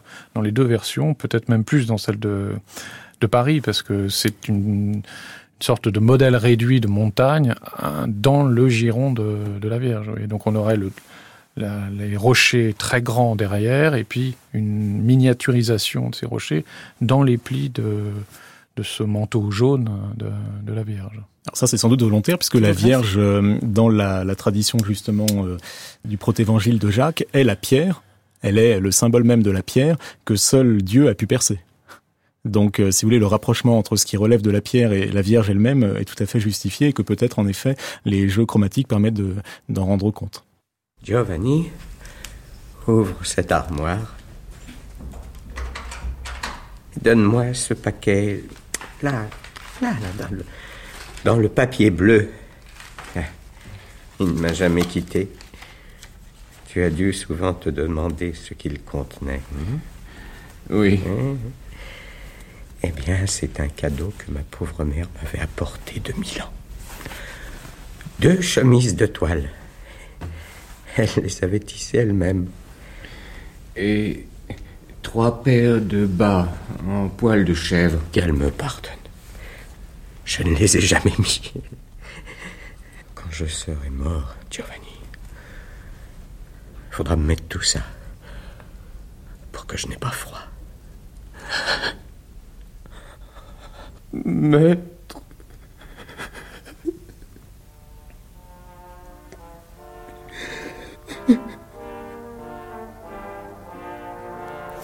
On est presque au terme de cette euh, série d'émissions sur Léonard de Vinci. Il nous reste quelques minutes. Il était donc euh, temps d'assister à la, aux derniers instants de Léonard de Vinci, puisque nous fêtons euh, cette année les, 500 ans, enfin nous fêtons, nous commémorons les 500 ans de la mort de Léonard de Vinci. Pour reprendre ce qu'on disait en début d'émission, et ce qu'on a beaucoup dit cette semaine sur ce mystère, vous en parliez Guillaume Casgrain, finalement ça lui a nuit parce que on en a fait après des, des scénarios un peu rocambolesques. On parle de Vinci l'insaisissable, c'est même le titre de cette série ici sur France Culture au fond, qu'on parle de sa vie ou de son œuvre, il n'y a pas grand-chose d'insaisissable. On n'arrive pas à mettre le doigt sur ce qui peut être le génie. On ne peut pas réduire le travail à, un ingrédient, à une recette particulière, mais on sait beaucoup de choses tant sur l'homme que sur son œuvre. Oui, oui, c'est pour ça qu'il est, il est en même temps euh, un peintre qui s'inscrit parfaitement dans l'histoire de, la peinture italienne du, du 15e et du début du 16e siècle. Mais euh, il est vrai qu'il a, comme d'autres, hein, sa singularité. Donc euh, voilà, c'est une singularité euh, qu'on peut trouver étrange, mais pas plus que d'autres. Alors pourquoi un tel mythe autour de Vinci? Ah ça, c'est bien difficile à, dire. Hein. Pourquoi la Joconde est devenue un tableau comme ça? Parce que c'est pas un tableau pas dire extraordinaire, mais de toute façon on peut plus le voir. Il, il, est invisible depuis des années. Les gens qui viennent le voir, je sais pas ce qu'ils viennent voir. Ça empêche de voir quantité de très beaux tableaux qui sont dans, dans cette salle. Il y a un magnifique. Ah si, on peut le voir, mais il y a beaucoup de monde. Oui, mais comment on voit un tableau comme mm. ça? Je veux dire, ça n'a, ça n'a aucun sens. Et puis c'est un portrait très classique. Enfin, je... Bon, voilà. Je ne me sens pas bouleversé par la Joconde. Non, non, pas du tout. Thibaut Grèce? Oui, alors moi je suis un petit peu plus euh, peut-être sensible à, la Joconde ou à, Léonard en général. Enfin, je vais dire quelque chose de très banal, mais je crois tout simplement que les les attitudes des personnages, les regards des personnages, les fameux sourires, tout bêtement, je crois intriguent euh, la plupart des gens et donc donnent l'impression que Léonard euh, dissimule, enfin oui, enfin oui, détient euh, un, un savoir et qui a une ironie derrière les personnages. Et dès qu'il y a une dimension ironique, on aime bien creuser, on aime bien imaginer qu'il y a quelque chose derrière ce que l'on voit. D'autant plus qu'on on dirait qu'il y a un indice pour aller voir mm. justement tout cela. Alors naturellement, après les, les, les cadres un petit peu délirants qu'on a pu euh, avoir dans certains scénarios récents sont un petit peu désespérants, mais le l'idée qu'il y ait une intrigue derrière tout cela me paraît quand même assez juste. Euh, ne serait-ce que pour des raisons de, de, de représentation des visages et des sourires qui c'est très banal, mais non, mais ce que vous dites, c'est que c'est sans doute l'ironie, oui, en je fait, crois, oui, qui, qui, lui est propre. Est-ce qu'on retrouve cette même ironie dans, chez ses contemporains? Botticelli a de l'ironie. Euh, d'ailleurs, ça orne le, le livre de Yankelevitch sur l'ironie et euh, en première page, enfin euh, sur la couverture. C'est la Vénus. oui, c'est une Vénus ironique qui est représentée. Euh, bon, c'est pas la même ironie hein, chez Botticelli, puisque Botticelli c'est l'inverse, c'est plutôt la, la, silhouette qui se découpe de son monde et qui paraît en retrait ou en dehors même du monde, alors que chez Léonard il y a beaucoup plus de continuité. C'est sans doute pas le même type de savoir euh, ironique auquel ils font référence. Guillaume Casgrain, vous avez écrit sur euh, Michel-Ange, sur Jérôme Bosch, sur Tintoret, sur Roland Barthes, pas sur Vinci. Non, euh, c'est un peu le hasard. C'est le hasard oui, c'est juste ma question. est-ce que c'est le hasard ou est-ce que c'est parce que non, mais il fait partie de ces très grands artistes auxquels il est toujours très difficile de, de s'attaquer. Michel-Ange, dont vous parlez, le, le, livre qui vient de sortir, je l'ai fait par euh, les, les textes de l'époque sur Michel-Ange, parce que j'imaginais pas non plus travailler sur Michel-Ange. C'est tellement, il y a tellement de choses qui ont été dites que moi ça m'effraie un, un, peu. Hein. Et si je suis un peu sévère avec euh, Léonard, c'est parce que j'ai travaillé sur Michel-Ange. Et Michel-Ange était agacé quand même. Il faut choisir son camp. Il y a quand même un peu une opposition entre les deux. Voilà, c'est les Beatles et, les Rolling Stones. Voilà. Et Michel-Ange n'aimait pas visiblement Léonard. Il n'aimait pas du tout la Grazien, etc. Et ce qui est très intéressant, c'est que dans la Vierge au rocher, le, la main droite de la Vierge qui vient sur l'épaule de Saint Jean-Baptiste est euh, reprise euh, presque littéralement mhm. dans la main gauche de, de, Dieu le Père dans la création d'Adam dans la voûte de la Sixtine. Donc Michel-Ange a, bien regardé. Euh, Donc il l'aimait pas, peut-être le, le jalousait-il Oh non, Michel-Ange, je peux pas jalouser quelque Il y a un désaccord. J'arriverai pas à vous faire dire du mal de Michel-Ange, j'ai bien compris. Il y a un désaccord théorique aussi sur le primat de la peinture ou de la sculpture. Euh, Léonard fait vraiment primer la peinture sur la sculpture qui, à ses yeux, est beaucoup plus plastique et donc beaucoup plus à même de reproduire fidèlement euh, la réalité naturelle du monde, alors que fondamentalement, Michel-Ange se pense comme un sculpteur et voit la peinture comme un art inférieur, euh, relativement à la sculpture en tout cas. Donc il y a sans doute même un désaccord théorique très profond entre eux qui engage un rapport au monde qui est profondément différent. Je ne pense pas que Michel-Ange ait pour ambition d'être fidèle à la réalité naturelle. Non, mais tout le charme, d'ailleurs, ça, ça l'agaçait progressivement. Là, les, les, effets de perspective mm. naturelle, mmh. les paysages. Michel-Ange disait que c'était pour les bonnes femmes, ça. Oui. Ben, merci d'avoir participé à cette émission qui ne s'adresse pas qu'aux bonnes femmes, non déplaise à Michel-Ange. Peut-être reviendrez-vous parler de Michel-Ange à une autre occasion. Euh, Guillaume Casgrain de vous, on peut lire, bah, je cite donc euh, ce livre sur Michel-Ange, Origine d'une renommée, c'est aux éditions Azan. Vous avez aussi publié euh, votre thèse hein, soutenue sous la direction de, de, Daniel Arras sur les visions béatifiques à Venise l'année dernière chez Actes Sud. Thibaut Grèce, on peut lire L'œil et l'intelligible, hein, les essais sur le sens philosophique de la forme en peinture, en deux volumes aux éditions Kimet. Merci à tous les deux. Merci. Merci.